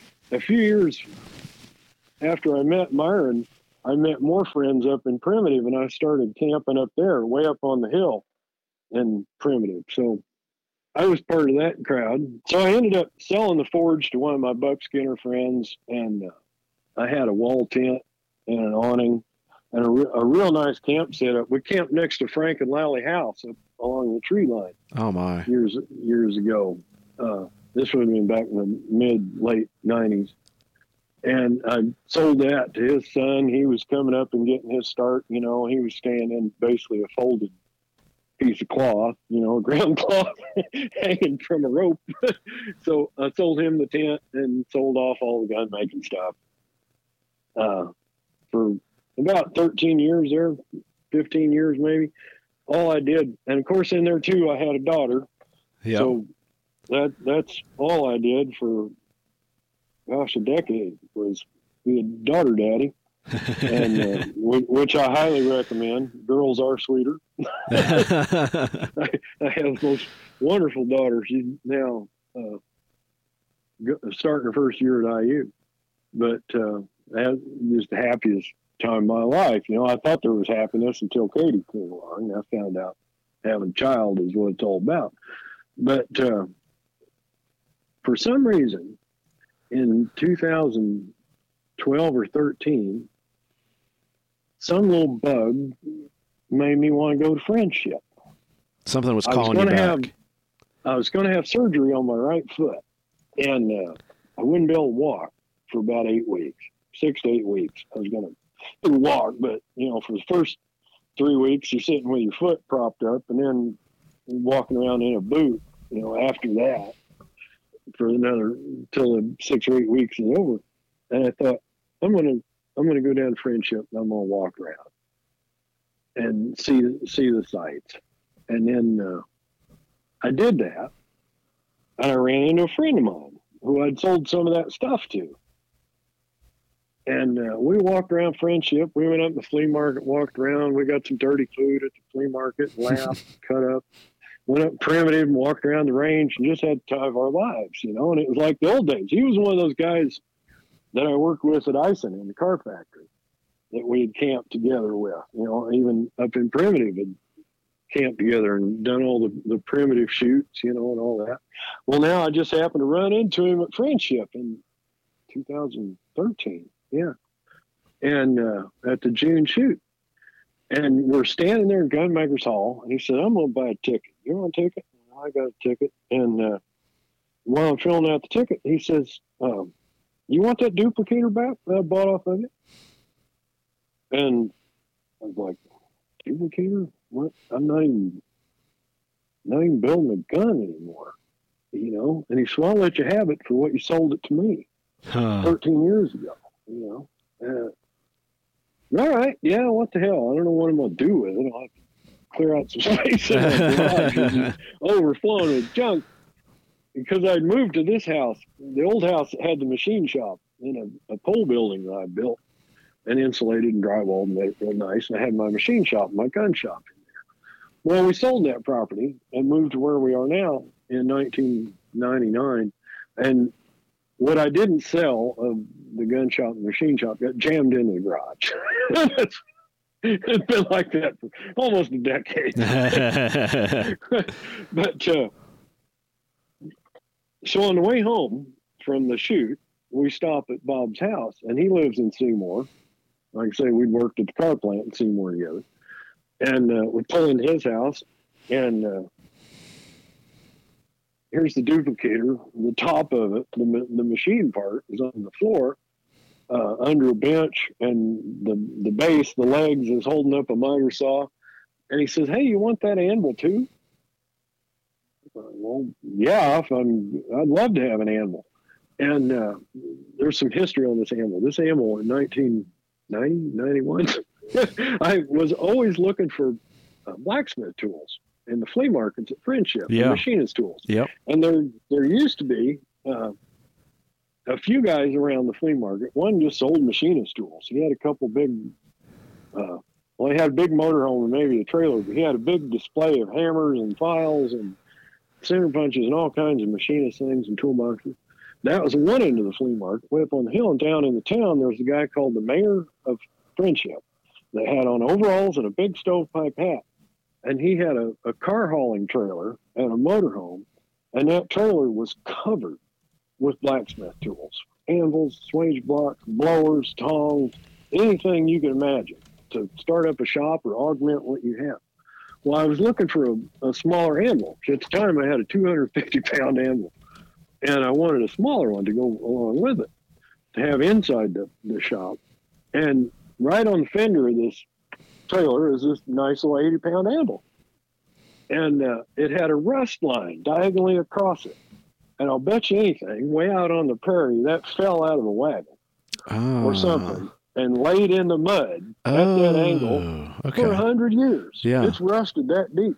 You know, it it's really in there. For many, many years it sat like that.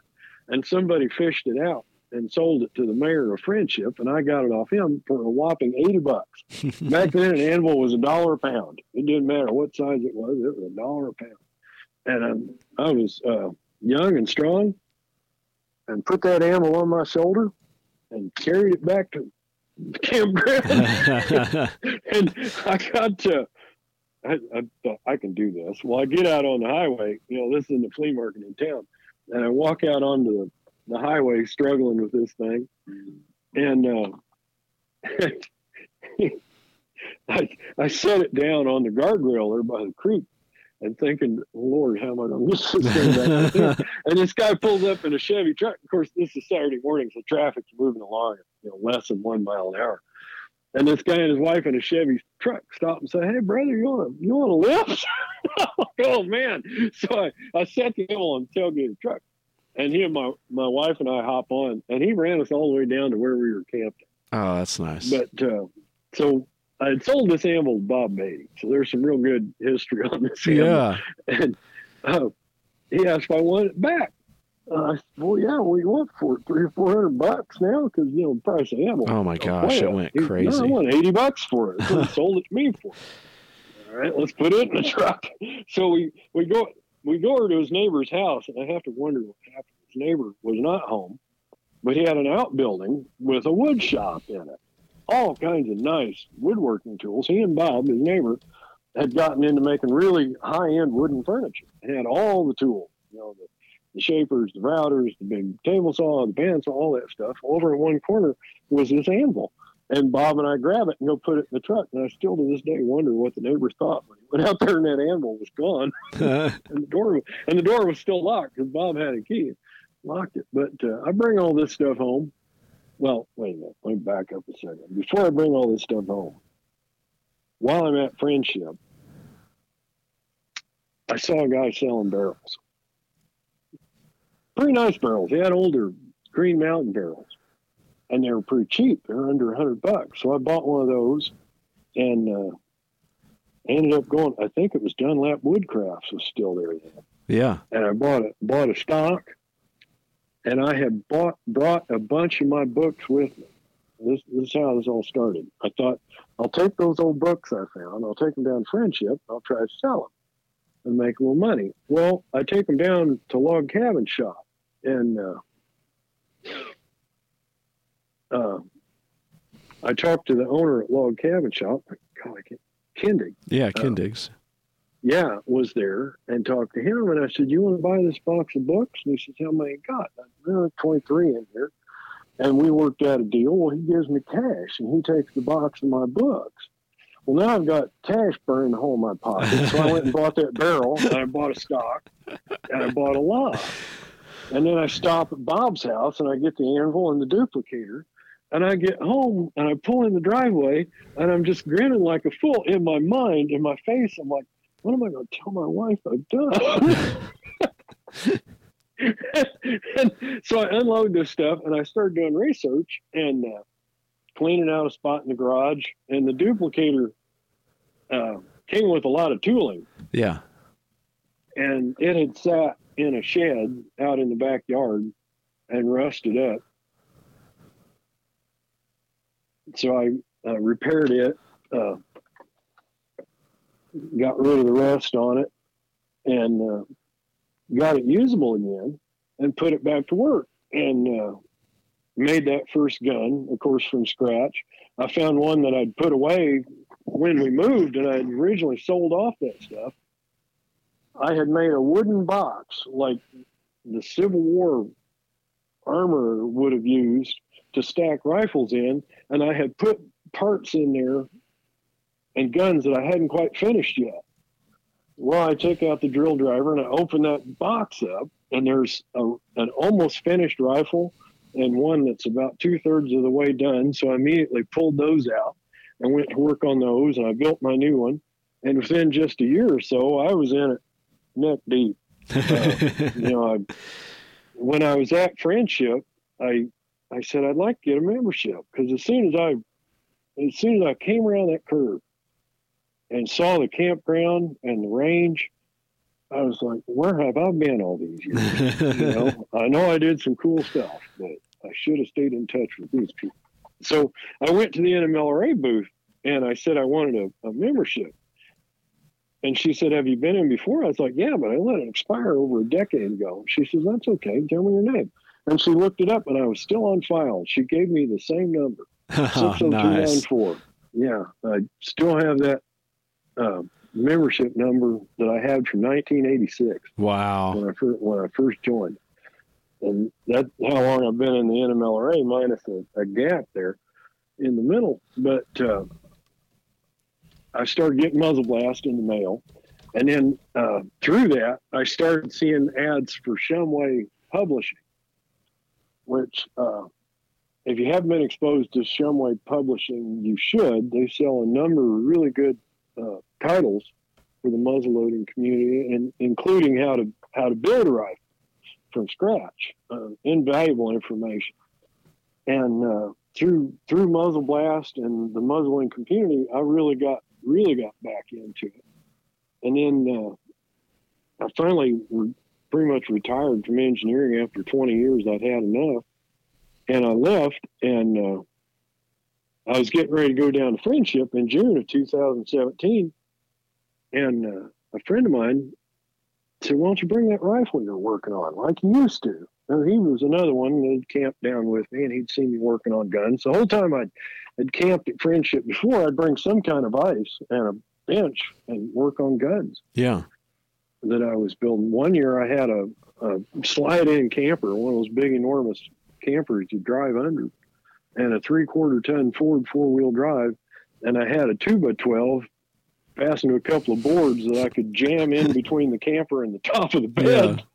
And use it as a workbench. So I, I'd always done that. He said, Why don't you bring that along work on it? You might meet some new people. So I did. Uh, I made a workbench out of a slab of maple, head mounted device on it, and threw that in the back of the truck. And I had a, a camper shell on the truck.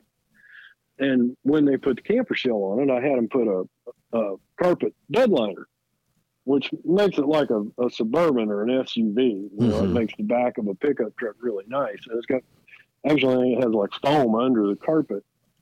Uh, so it's pretty cool. I'll just sleep in that, you know. So I called Brenda and I get a campsite.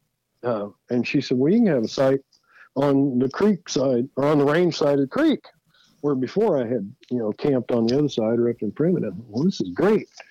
So I go down there on uh, Friday and I just happened to wander over to Gunmakers Hall and got talking to those guys. And I had a few pieces of wood that I bought at a local sawmill uh, one of them was sassafras, which is kind of unusual to find a piece of sassafras big enough to make a gun out of.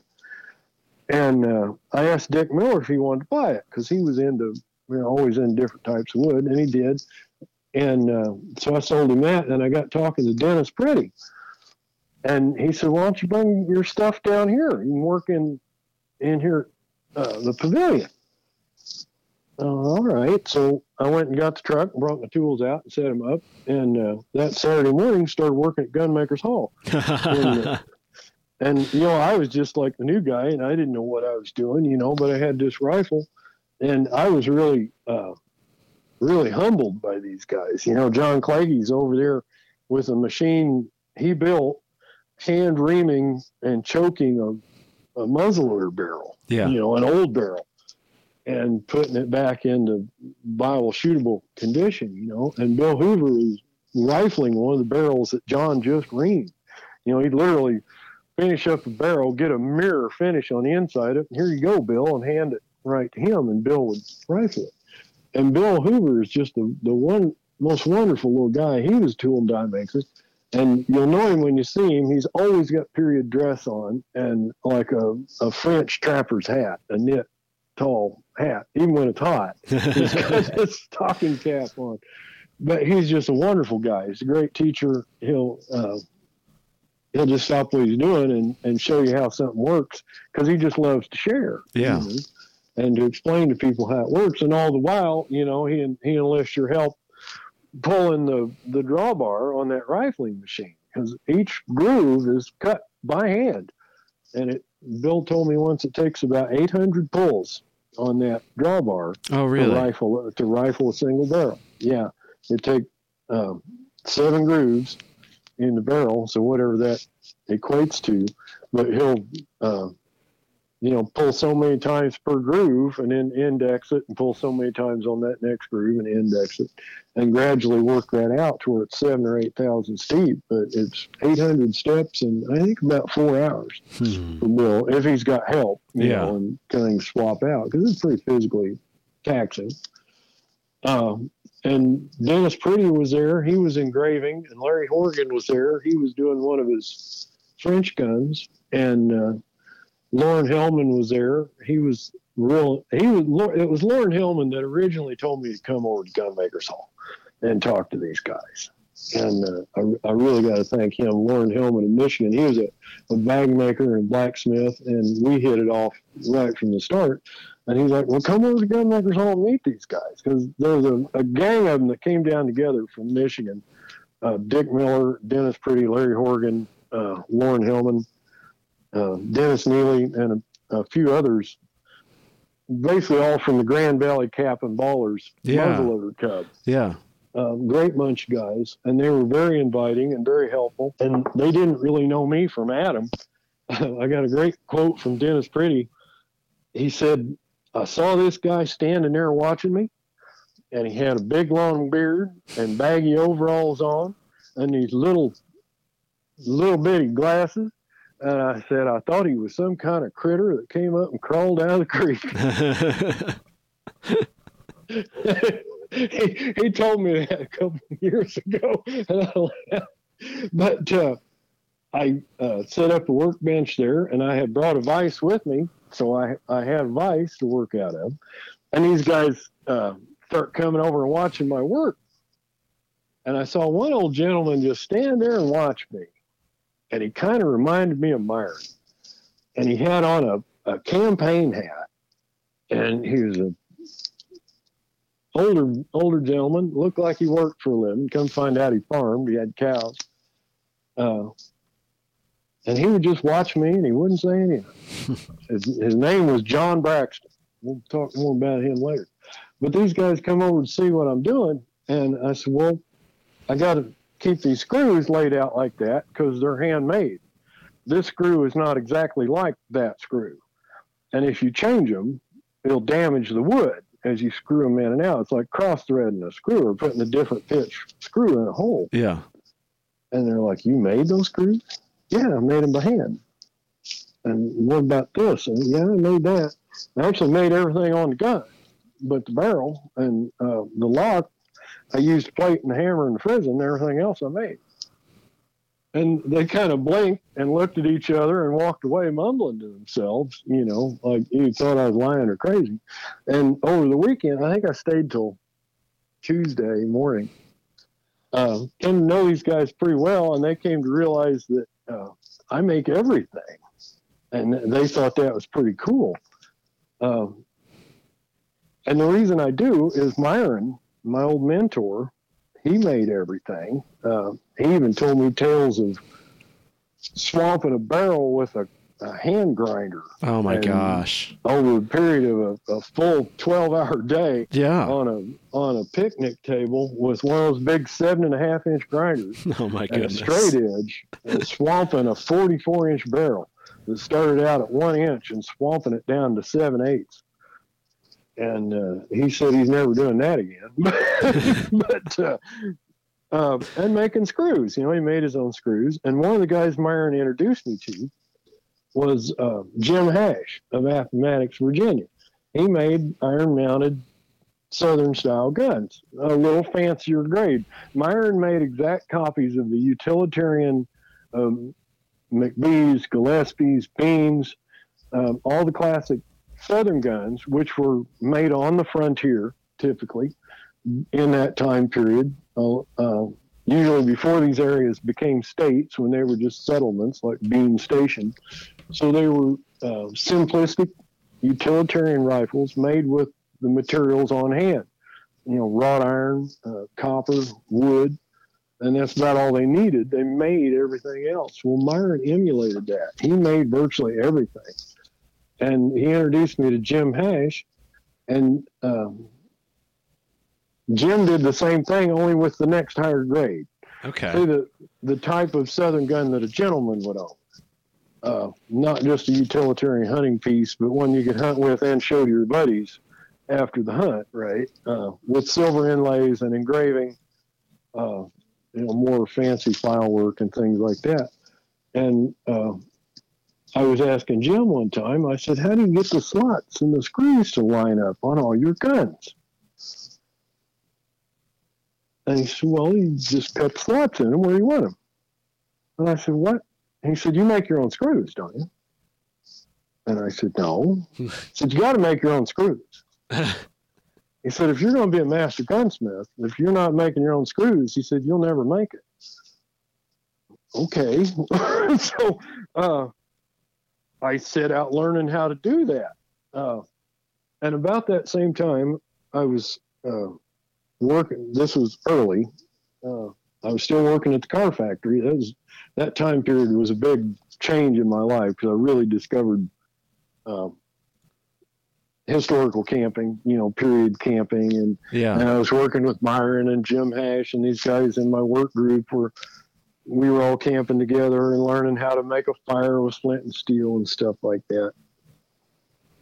So that was a lot of fun. But I was, uh, I had a little shop in Mom's garage where I grew up, and I was out there working on a gun, and she comes running in the shop and says, "Ben, there's a show on TV you have to watch. I just put a tape in the video recorder. We had the old VCS or VHS video recorder." So I run in there, and it's literally the gunsmith of Colonial Williamsburg with Wallace Gusler. Wow. Which, if you haven't seen this, I highly recommend it. Yeah, yeah, yeah. Made, I think it was made in 1968. It's a, a video of Wallace when he was the master gunsmith at Colonial Williamsburg. And it shows uh, the complete building of a rifle from welding the skelp up to forging the lock drilling all the holes, everything, and even down to engraving it.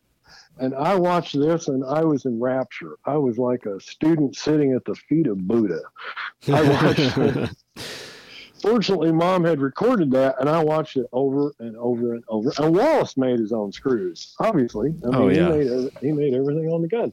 So, you know, under the, the tutelage of Myron Carlson and uh, Jim Hash and Wallace Gusler, I started down the road of building every single part of the gun that, that was within reason. You know, in the 1790s, a guy on the frontier is not going to buy a barrel if he doesn't have to. He's going to buy it from so and so down the road that makes barrels, and he's going to get a hardware store lock, and then everything else, every single component, he's going to make for himself, and that's uh, how I went at it. I guess from one angle and I, I was telling this to the guys at Gunmakers Hall back in 2017, and they kind of nodded and realized, well, that is pretty cool. You know? and, so, and, since then, uh, several of them have started making their own parts where they were buying parts. So we're seeing, uh, because of what I was doing, we're seeing a little more handmade work and a little more craftsmanship where I know Dennis Pretty is one example. He said before I showed him how to do it, he was always using uh, cast metal trigger guards. And I showed him, and with that book that you and your dad used, I showed him how to make a forged trigger guard.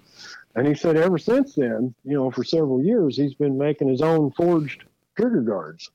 That's awesome. So, what is it about the Southern guns that, that keeps bringing you back? Honestly, it's the technology as I mentioned, I was an engineer for 20 years.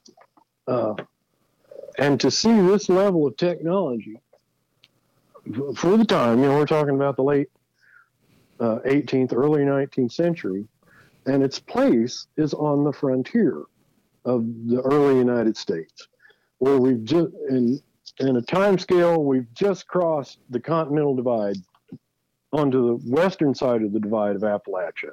And explorers like uh, Daniel Boone, and I can't remember his exact name, but first name, but he was a Bean, was one of Daniel Boone's first companions into what would become the state of Tennessee, and he set up a gun shop at what at Bean Station, which was a, a little small fortress where they would stock supplies and take refuge from uh, Indian attacks he started building guns there. He was a good friend of Daniel Boone's and he was a gun maker.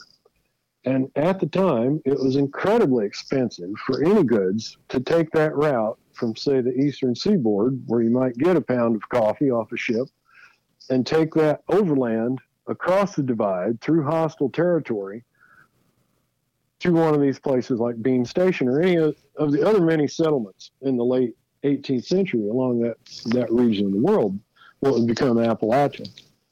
So anything you, you bring in is going to be incredibly expensive just by the, the haulage. Yeah. It's going to be difficult to get there. It's going the to be, freight. Yeah, the freight's going to be really expensive. So because of that, they made things. They made their own on the frontier. And I think you see this all up and down the frontier. At, you know, if you look at the, the geopolitical economic situation, a lot of things had to be handmade. Uh, and another cool thing is I read that during that time, the British had an embargo against bringing brass to the new United States. And the reason being, uh, brass is used in the construction of naval cannons. At the time, the British were the largest naval power on earth, and they didn't want any competition from what was one of their colonies. So you couldn't get brass in that part of the world. So no brass trigger guards, no brass butt plates, no brass thimbles. What they did have was iron, which was at that time was virtually laying on the ground. Yeah. I've got assay reports from the 1770s where they're talking about nuggets of iron in creek beds where it's just it's everywhere. So they had iron and they used iron uh, hammered out. There were foundries. Uh, there were furnaces. There's uh, a number of furnaces in any area that were smelting this iron. And the reason being, they had large hardwood forests. This hardwood was converted, unfortunately, mostly by slave labor, into charcoal. This charcoal was used to fire the furnaces that took these nodules of iron, these found nuggets, and turned that into a cast iron ingot or ingot that would be hammered into wrought iron. Yeah. I'm not sure if we got all the technologies right, but the what came out of the ground would be put through one of these simply made, basically a, a blower and rocks to build the correct shape that's fed, you know, charcoal, the iron nodules, and uh, limestone, and a huge fire is built until it's tapped and this liquid comes out. Well, that liquid is iron, which they did have locally. And that iron was hammered out and would become the butt plates and the trigger guards. And the fact that they did that, you know, as much out of necessity as it was, it was there and it was easy. And it also made a much stronger, stronger guard. of, a wrought iron trigger guards, much stronger than a brass trigger guard. Another thing, another problem I had being on the frontier, lead was at a premium. You know, a lot of these guns are a smaller caliber because of a 36 caliber ball, you'll get far more per pound than you will say a 54 caliber ball. Um, so you get a lot more shots, and the game is smaller in that part of the world. There, there may be white-tailed deer, but there's a lot of other things like squirrel and turkeys and things like that that don't require a huge ball. That uh, a smaller projectile is a good thing. So again, you have the economics of scale and the price of bringing a pound of lead from wherever it was mined in the United States yeah. to that frontier colony is going to be really high. So lead's a premium. Well, say in Pennsylvania, they're using lead to solder things together. The pipes, the, okay, the the muzzle cap, all that. They would use lead for solder, just like you do with plumbing now with copper pipe. Now it's lead free, but it was originally just lead or a lead tin alloy, and that was the soldering compound.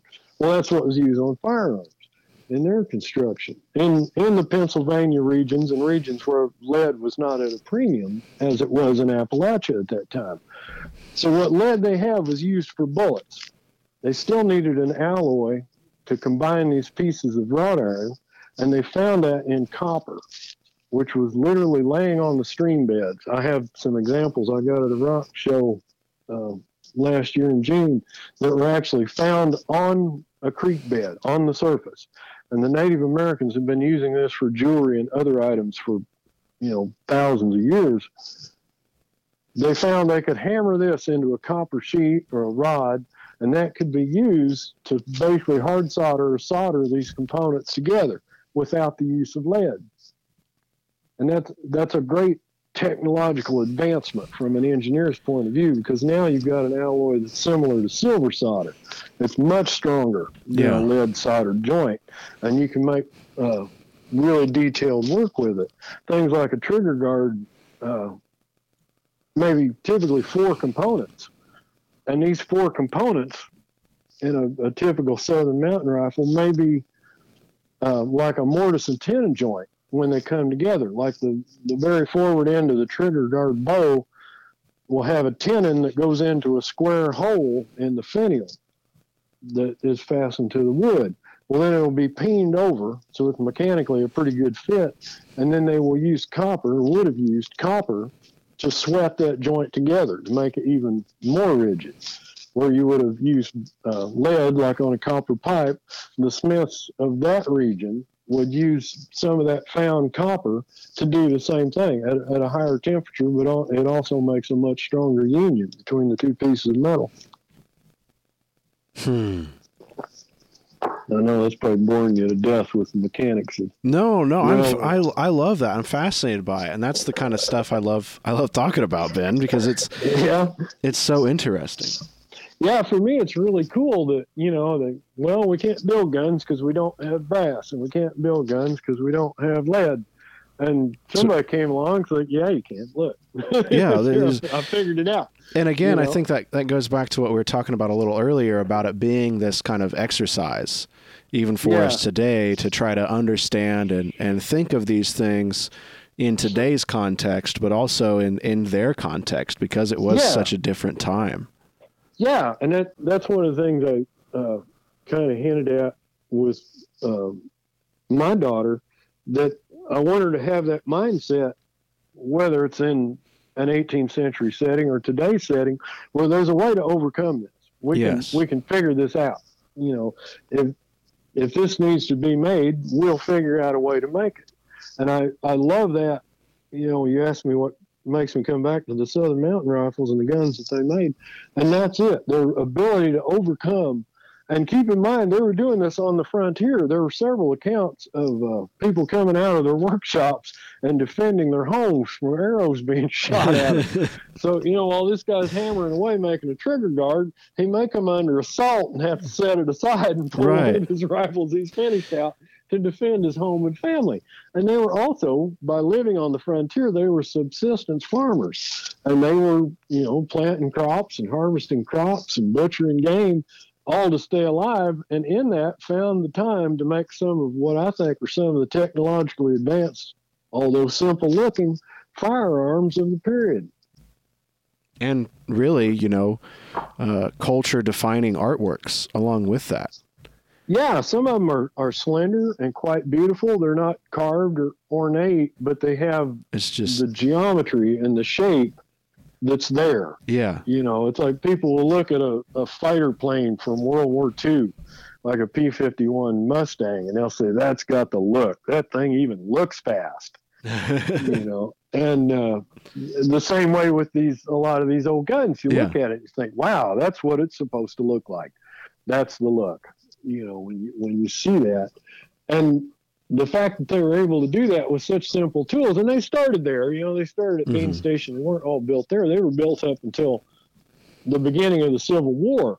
You know, in the the 1850s, a lot of these guns were being made under similar conditions, where that gun shop had not really evolved at all since its conception in the 1790s when they first come over the Continental Divide. And you know, in the 1840s and 50s, um, various makers were building real simple guns. They might have percussion ignition systems, but they'd still have, you know, a really technologically advanced trigger system, and it would be sweat together with copper instead of brass. Even though at the time, as highways and things evolved, the cost of freight and the availability of brass and lead became reasonable, they still used that copper alloy to sweat and braze these parts together. And I think part of the reason was it was stronger and they liked it. Hmm. And it it's one of those things like you see a lot of southern guns will have a really long tang yeah, on the the breech, and there's a certain measure of strength there because if if the wrist is really the thinnest part of the gun, and if it's not laid out correctly with the flow of the grain, it can be a quite weak spot.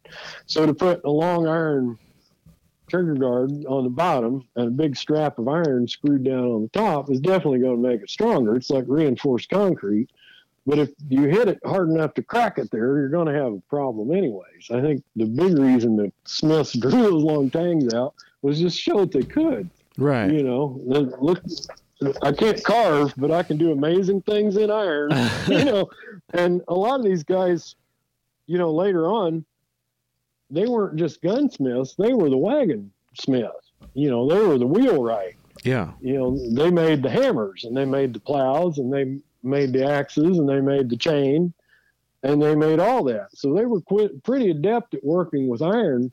So they could take that broken down wagon that was scrapped out and pull the bits of iron off that and make a trigger guard or a butt plate or a tang and uh, forge it out with their abilities that they had garnered from fixing various farm implements or making you know fireplace tongs or whatever. A lot of that applies right to building a Southern Mountain Rifle and the ironwork that's involved in it. What tips would you have for an aspiring craftsman? You know, somebody that's I don't regardless of age, they're interested in this and they want to learn more. Uh, you know, with the experience that you've had, what would you tell them to, to do or seek out? I I'm old school, so I'd go with books. Uh, and there's some really good web resources too, but a little research can really spark your creativity. Uh, would you mind if I gave you a book list? No, please. Uh, my very first one would be Foxfire 5. Uh, the reason being, it's got a big section on muzzleloaders and friendship, and uh, Hershel House passed last week. There's a whole chapter on Hershel House building a rifle from scratch in Foxfire 5, and I highly recommend anyone interested in building a muzzleloader to get that. I think it starts on page 296.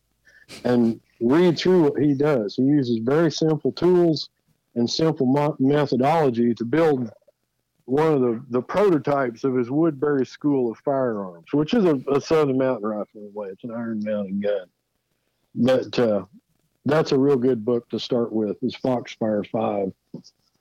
Another one, uh, for whatever craft you want to go in, whether it's gun making or um, traditional woodwork or leather work, you're going to find something that'll help you in the complete modern blacksmith by Alexander Weygers. Okay.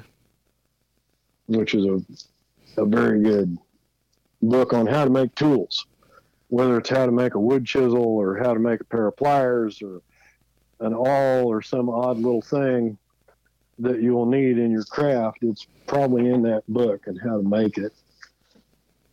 And then, of course, as far as books go, uh, recreating the American long rifle by uh, Buchele and Shumway and Alexander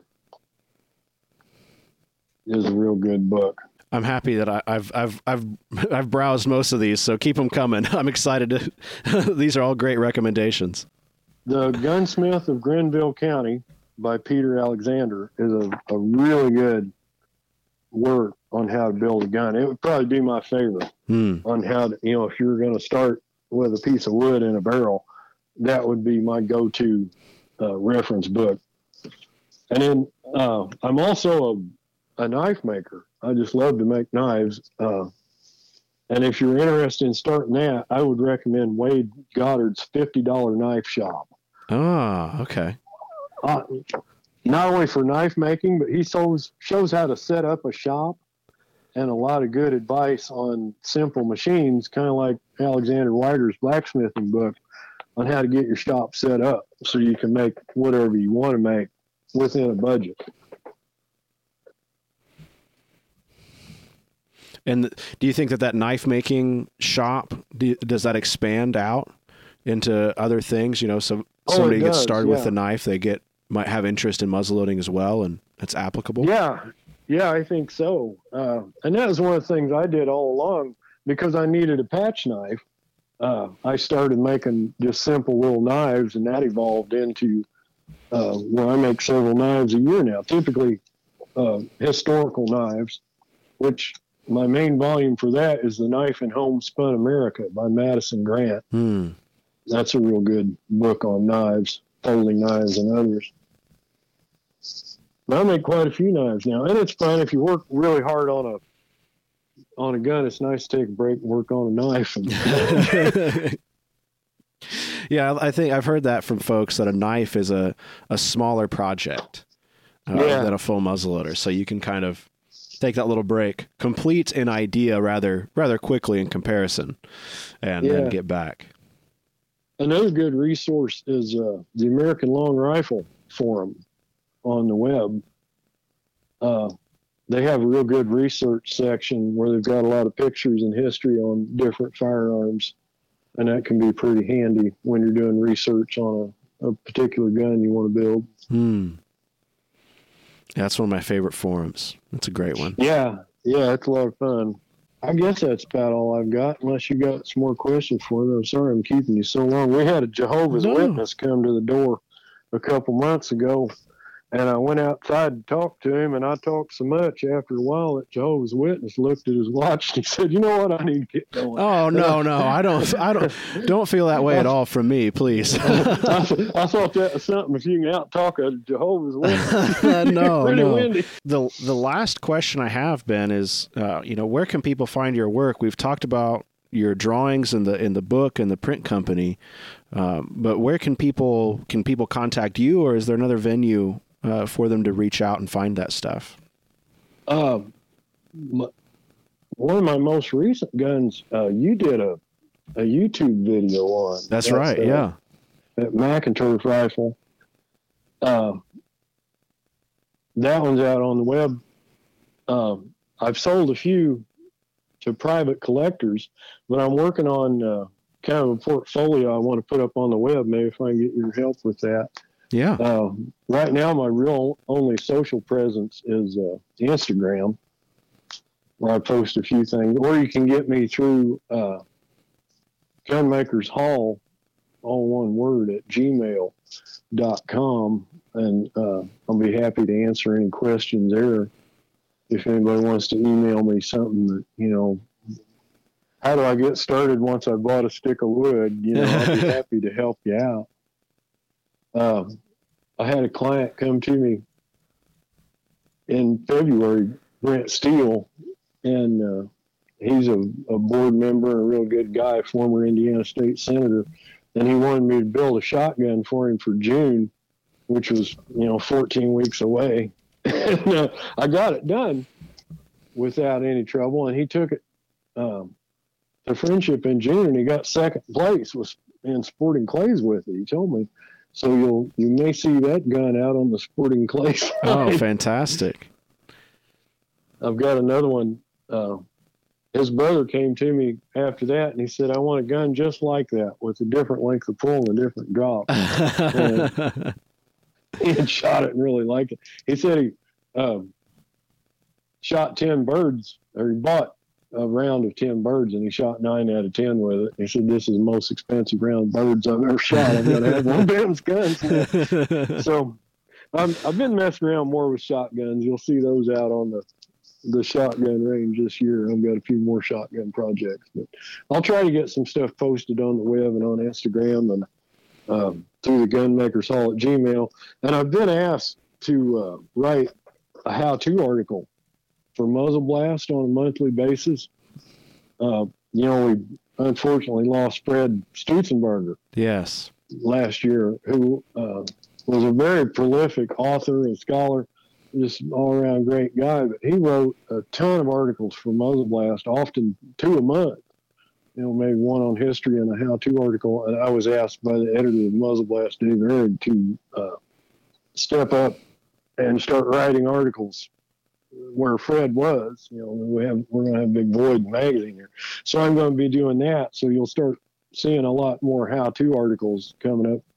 Uh, not this month, but the following month in muzzle blast. I'll be writing, you know, the basics of how to sharpen a chisel all the way up to how to hand make screws. I'll be uh, putting together in articles if you want to become an NMLRA member and uh, read it in muzzle blast or on the web. Shameless plug there. No, no, I, I love it. I love it. We've, yeah, so we've got your video as well, uh, talking about Gunmakers Hall and the history there, and the the scholarships too. That I'll I'll put in the the description for this of this episode, so people can check that out as well, along with the McInturf rifle, because I really enjoyed doing both of those. I think they were they were great little resources. And I, I had a guy. Uh, he's from Alabama. I can't remember his name. He wears a straw hat at Friendship, but he's a very knowledgeable Southern Mountain Rifle collector. And then uh, Brent Steele, this board member I was telling you about, came up to me and he said, I want one of your rifles. He hmm. said, What how long does it take before you get started on it? I said, Oh, about 18 months. And he said, Really? And and he said, How much? And I told him and he didn't flinch. And I thought, Well, I didn't tell him enough. but uh, I said, What do you want? And he said, Well, brass mounted and I said, Wait a minute, I don't I don't typically build brass mounted guns. I'm the iron mounted gun guy. Oh, oh, okay. Uh, well, I want a Roman nose. Uh, I've never seen a Southern Mount gun with a Roman nose, which is kind of a, a sweeping parabolic shaped comb on the buttstock, which a lot of people hate. A lot of people don't like. If you shoot one, you'll probably like it. My first flintlock was a Roman nose. It just has a nice feel yeah. on your cheek, I, I think. I'm like, all right, I'll see what I can do. So I did a lot of research through the ALR and through books, which, you know, once you get into it, you'll find more and more books.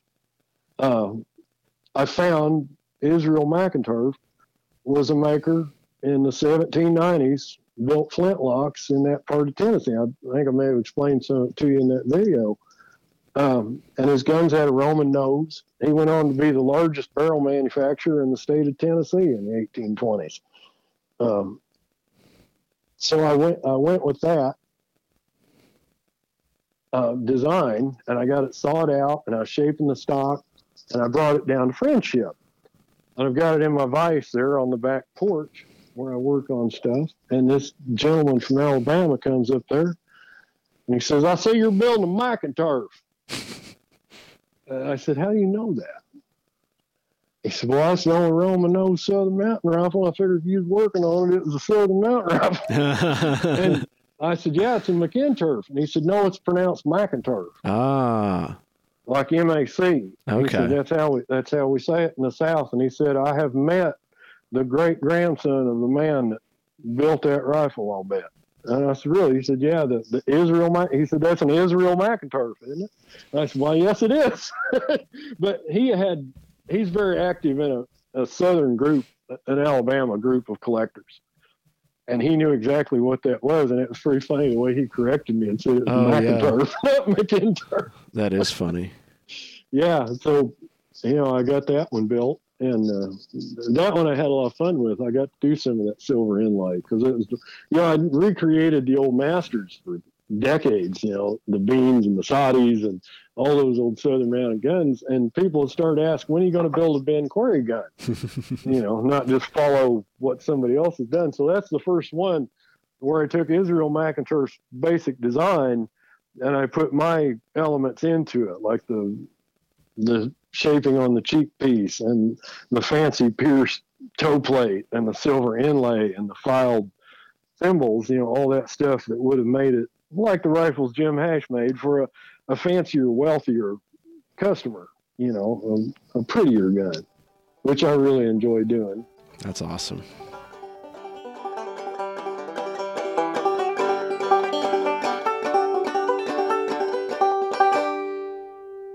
I'd like to thank Ben once again for coming onto the show and, and talking with me. It was a really great way to kick off this year uh, for the I Love Muzzleloading podcast. I've known Ben for several years now, uh, but it's been it's been great seeing his work. It's been great filming his work and talking with Ben about his ideas.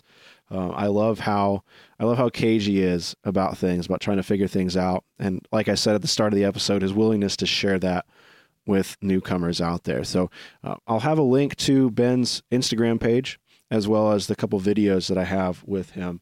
Um, and I'm going to be talking with Ben here over the course of the next few months about uh, how he can start sharing some more of what he knows uh, with the internet and with uh, interested builders out there so that uh, more of you can learn from Ben and he can continue to share that knowledge just as his mentors shared with him. Lots of links and resources in the podcast description or the show notes for this episode, as well as at ilovemuzzleloading.com, where you can find uh, more links to more information uh, and some photos of Ben's work uh, as well. That's all I've got for you this week. Thank you so much for listening. We've got some more episodes in the queue here. I'm really excited about 2024 here for the podcast. Uh, as always, thank you. I'm Ethan. I love muzzleloading. We'll catch you next time.